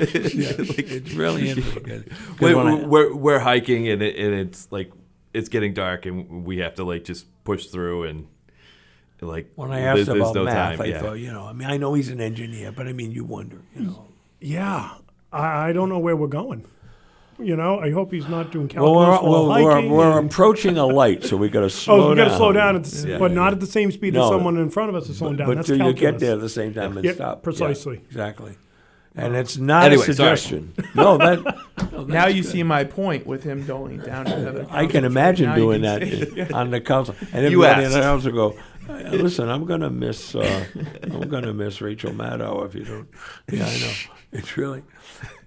You asked. It is really. You know, I I quote you all the time, or reference you all the time about city council and how you got suckered into running for it, thinking it was. Uh, what is It's it? one weekend a month, or one. Yeah, uh, two that, oh, that's. National Guard. That's Two- one no. weekend a month. that was the same. That was One I, I, got, a year. I got suckered into that one right, too. That's right. That was the worst one. Yeah, exactly. Or Oh, two yeah. Tuesdays a month or whatever the hell. And then you got some. yeah. But really, next thing I know, I'm in Iraq. this is, but there's so much, so and you and for less money, um, but it's so much work uh, to do that you don't realize you're going to have to do. Uh, it was one of the things the mayor said. She was surprised at how much stuff. hey, this, going this where I could be cleaning my house right now. Yeah. my wife is doing that. This one's got its perks. yeah, get out of so that, now it's working yeah. out for me. Yeah, because this is a job. funny, my I wife- have, my wife's I have to go. out, too. I don't want to, but I have to go. Dave See Kane's calling me. Yeah, yeah. And and same thing with you, uh, Jay. There's a lot of all of the extra stuff. We joke about. Well, you had lunch with with Hawkins. I mean, well, I mean, or coffee, whatever. And you had it with Pam, and you. you I mean, all of the hours that people don't have any idea of being put into these Yeah. jobs in order to get this stuff done. It, it's really something. And the uh, and, uh, oh God, oh no, get this kid. You know, you mentioned some kid, and he screams by here, re- ignoring just slam it, kid, ignoring his his calculus. He ignored the calculus straight out. Yeah, right. Yeah. But a testament that you can train people to drive. He got here effectively by himself, Because so it's a stop testament. signs and red lights on suggestions. Ryan DiLisio has joined us. Hi, Ryan. How are you? Hi, Dave. How you doing? I told uh, I told uh, your father that he was invited if you would come, Here I am. and, and he promised me. He How gave you up Tex Barry's to come see you. That's Just all throwing that Oh no! Yep. I can't believe it. No. I had just parked. I saw Dad's text. I'm like, all right, I'll be right there. Oh, very cool. There's cookies. Oh yeah, it's cookies. He, From it's Pam not, Fo- it's not Pam Tex Foa. Berries, Councilor but Foa. uh, Yeah, close. yeah, yeah. That's right. I'll yeah. take one on my way out. All Councilor right, elect. Yeah. How's it going for you? Honestly, really well. Yeah. Happy to uh-huh. be on Christmas break though. Oh, It'd be yeah, nice cool. to just kind of lay low for a week. And you're with the Attleboro, the kids thing too, right? Youth The- Commission, yep. the Youth Commission, right? And how's that moving for you? Right. Yeah, the youth commission's going well. We're working right now on hopefully a kind of like it's like a Christmas, it's like more of um like a holiday type of event, but it's looking like we're gonna kind of have to push it out, and it's not gonna be as much of a holiday event anymore, but it's gonna be like a almost like the show Hot Ones, where the main event's gonna be you're gonna have hopefully like some city councilors, some state What the hell are you talking about? Long and is short hot of it, ones? here's what the what- hot no, ones no. is where you. He's right. He's right. I mean, I know he's right. I'm trying to help him get his thing. Oh, he's getting it. I play stupid so that he can explain it to me. Told you it was an act. There you go. no, no, but what's hot ones? Hot Ones is a show where you have a bunch of celebrities that come on and they eat a bunch of hot wings, but they also get like these rapid fire, really oh yeah, I've difficult seen that questions about them. Yeah, yeah, yeah. Really good. So, so you're going to be doing what with it? That's like that now. So we're hoping to do it as a for fun fundraiser for us and really also just give people the opportunity to interact with their local officials. Now, is it going to be Wayne? Is going to do the same thing? That's our plan right now. Oh, Very cool. Just thinking, Wow. hopefully there's a bathroom nearby. you know? Yeah. You know? Oh yeah. Now, I can't understand that. Are you into hot wings, hot food? I'm personally not a fan of spicy food myself. However, the the youth commission has really pushed for me to do it. So, um, when Yeah, we yeah, reconvene yeah. again at on the start of the new year, if they still want me to do it, then Yeah, my wife is into panel, too. that. Not, I mean, not crazy, but she's likes hot, spicy food. And but I can't see these people. Todd and I you, like it. you can I barely spicy put food. it doesn't in your me, mouth. Like Yeah. Can, can we What is insist? Coach Whitefield's um, Oh, man. participate? Mm, he, N- he- he yes. might not like Yes. So here's the backstory. Our good friend, Coach Mike Whitefield. Um, every year, um, we we judge the wing fling put on by the Fraternal Order of Police Officers, and you got a lot of people coming in, businesses, organizations. They make the the wings, and Yeah. there's a bunch of us that are judges. Todd and I have done it together several times. Uh, Coach Whitefield made the error. Of, Of rubbing judging? his of judging again, but he rubbed his eyes after one of the sauces. Oh, no. We're like, oh. Now Todd and I did the right thing as good friends. It takes pictures. Took a lot of selfies as tears are streaming down this poor guy's face. he didn't know where he was, so we did the right thing. We did the right thing. And, and, and now you're encouraging your son to be part of this abuse. Hundred percent. Okay, yeah. Hundred percent. I'll make sure I keep my fingers away from my eyes after the There you go. wings. There you go. We're always looking for things to do together. understand that, yeah. You can start training them now on spicy Have food. to. Have to. Yeah. He's already a little late to the game, but it's okay. You know, Better eh, late than never. And you show yourselves, honestly, to be very good fathers, both of you. And I mean, it's it's amazing. I mean, you know, you uh, want your kid to, you know, burn his tongue off. Yeah. And and Todd wants to hang his kid from a cliff. These are Other important life lessons. Yeah. Important life lessons. How you deal with adversity. Can can I comment briefly about how well Ryan you speak publicly and enunciate and you, Excellent. wonderful wonderful Excellent. job. Like Thank you. you do Ve- really, really well. very good job. Yes. Yeah. Yeah. Yeah. I tell you, a lot, lot of his demeanor reminds me of Nick. Yeah. Very. You've said that before. ve- oh, yeah. It's quite the compliment. Not that I need to be reminded, as you know, but It's I mean, it, it I, does I need occur to me. take lessons. Yeah. And, uh, well well, done. I- no, it's really good. It's and it's important. You know, it really is important for, for kids to learn how to speak Yeah. because they they may be as bright, for instance, as Ryan, but because they're not articulate, Mm-hmm. it it doesn't get noticed. It, yeah, okay, fine, kid. You know, and it, it it's really very important. It, it it is, and it's something that uh, really comes naturally to the boy. And you know, part of it's probably because he grew up in in this whole political world, and he's been around speeches and all this his whole life. But you know, he's just he's always been articulate. He's always been able to uh, express what his concerns are, which you know. As a parent, that's what you want. It's what you need, and and I, I understand how lucky we are for that. But uh, yeah, no, thank you for the compliment. It's, it's you know we're proud of the kid. We'll Well, keep. we him. we we. I mean, it wasn't compliment was for you. I was thanking him for It was for complimenting my kid. I understand Yeah, this. I was It was thanking Ryan. him for. You com- don't thank for his. I do. You have nothing. Proud to do papa. With it. You lucked Yeah, out. absolutely. Proud You papa. lucked I out. gotcha. You- Always. You lucked out. I did luck out. Oh my God! Isn't it unbelievable how they take credit? You know, got to. I don't have much else going on. So, so when is this thing going to happen? This We haven't maybe hot thing, whatever. We haven't figured out an exact date yet. That's still in the works. But right. um, as of now, we're hoping like end of winter, hopefully early spring. And so people, uh, uh, quote celebrities, local people come, and they will s- they will.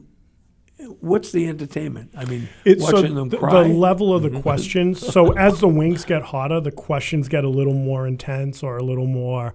Um, uh, yeah, we'll say intense for the questions, right? So as you're eating the wings, the only thing you're thinking about is, oh my God, my mouth is burning, and, And- tears and- are rolling down your face. Yeah, Yeah. right, yeah. So it, it really becomes kind of a funny thing, and some of the questions sure. are going to be Yeah. softballs and just kind of.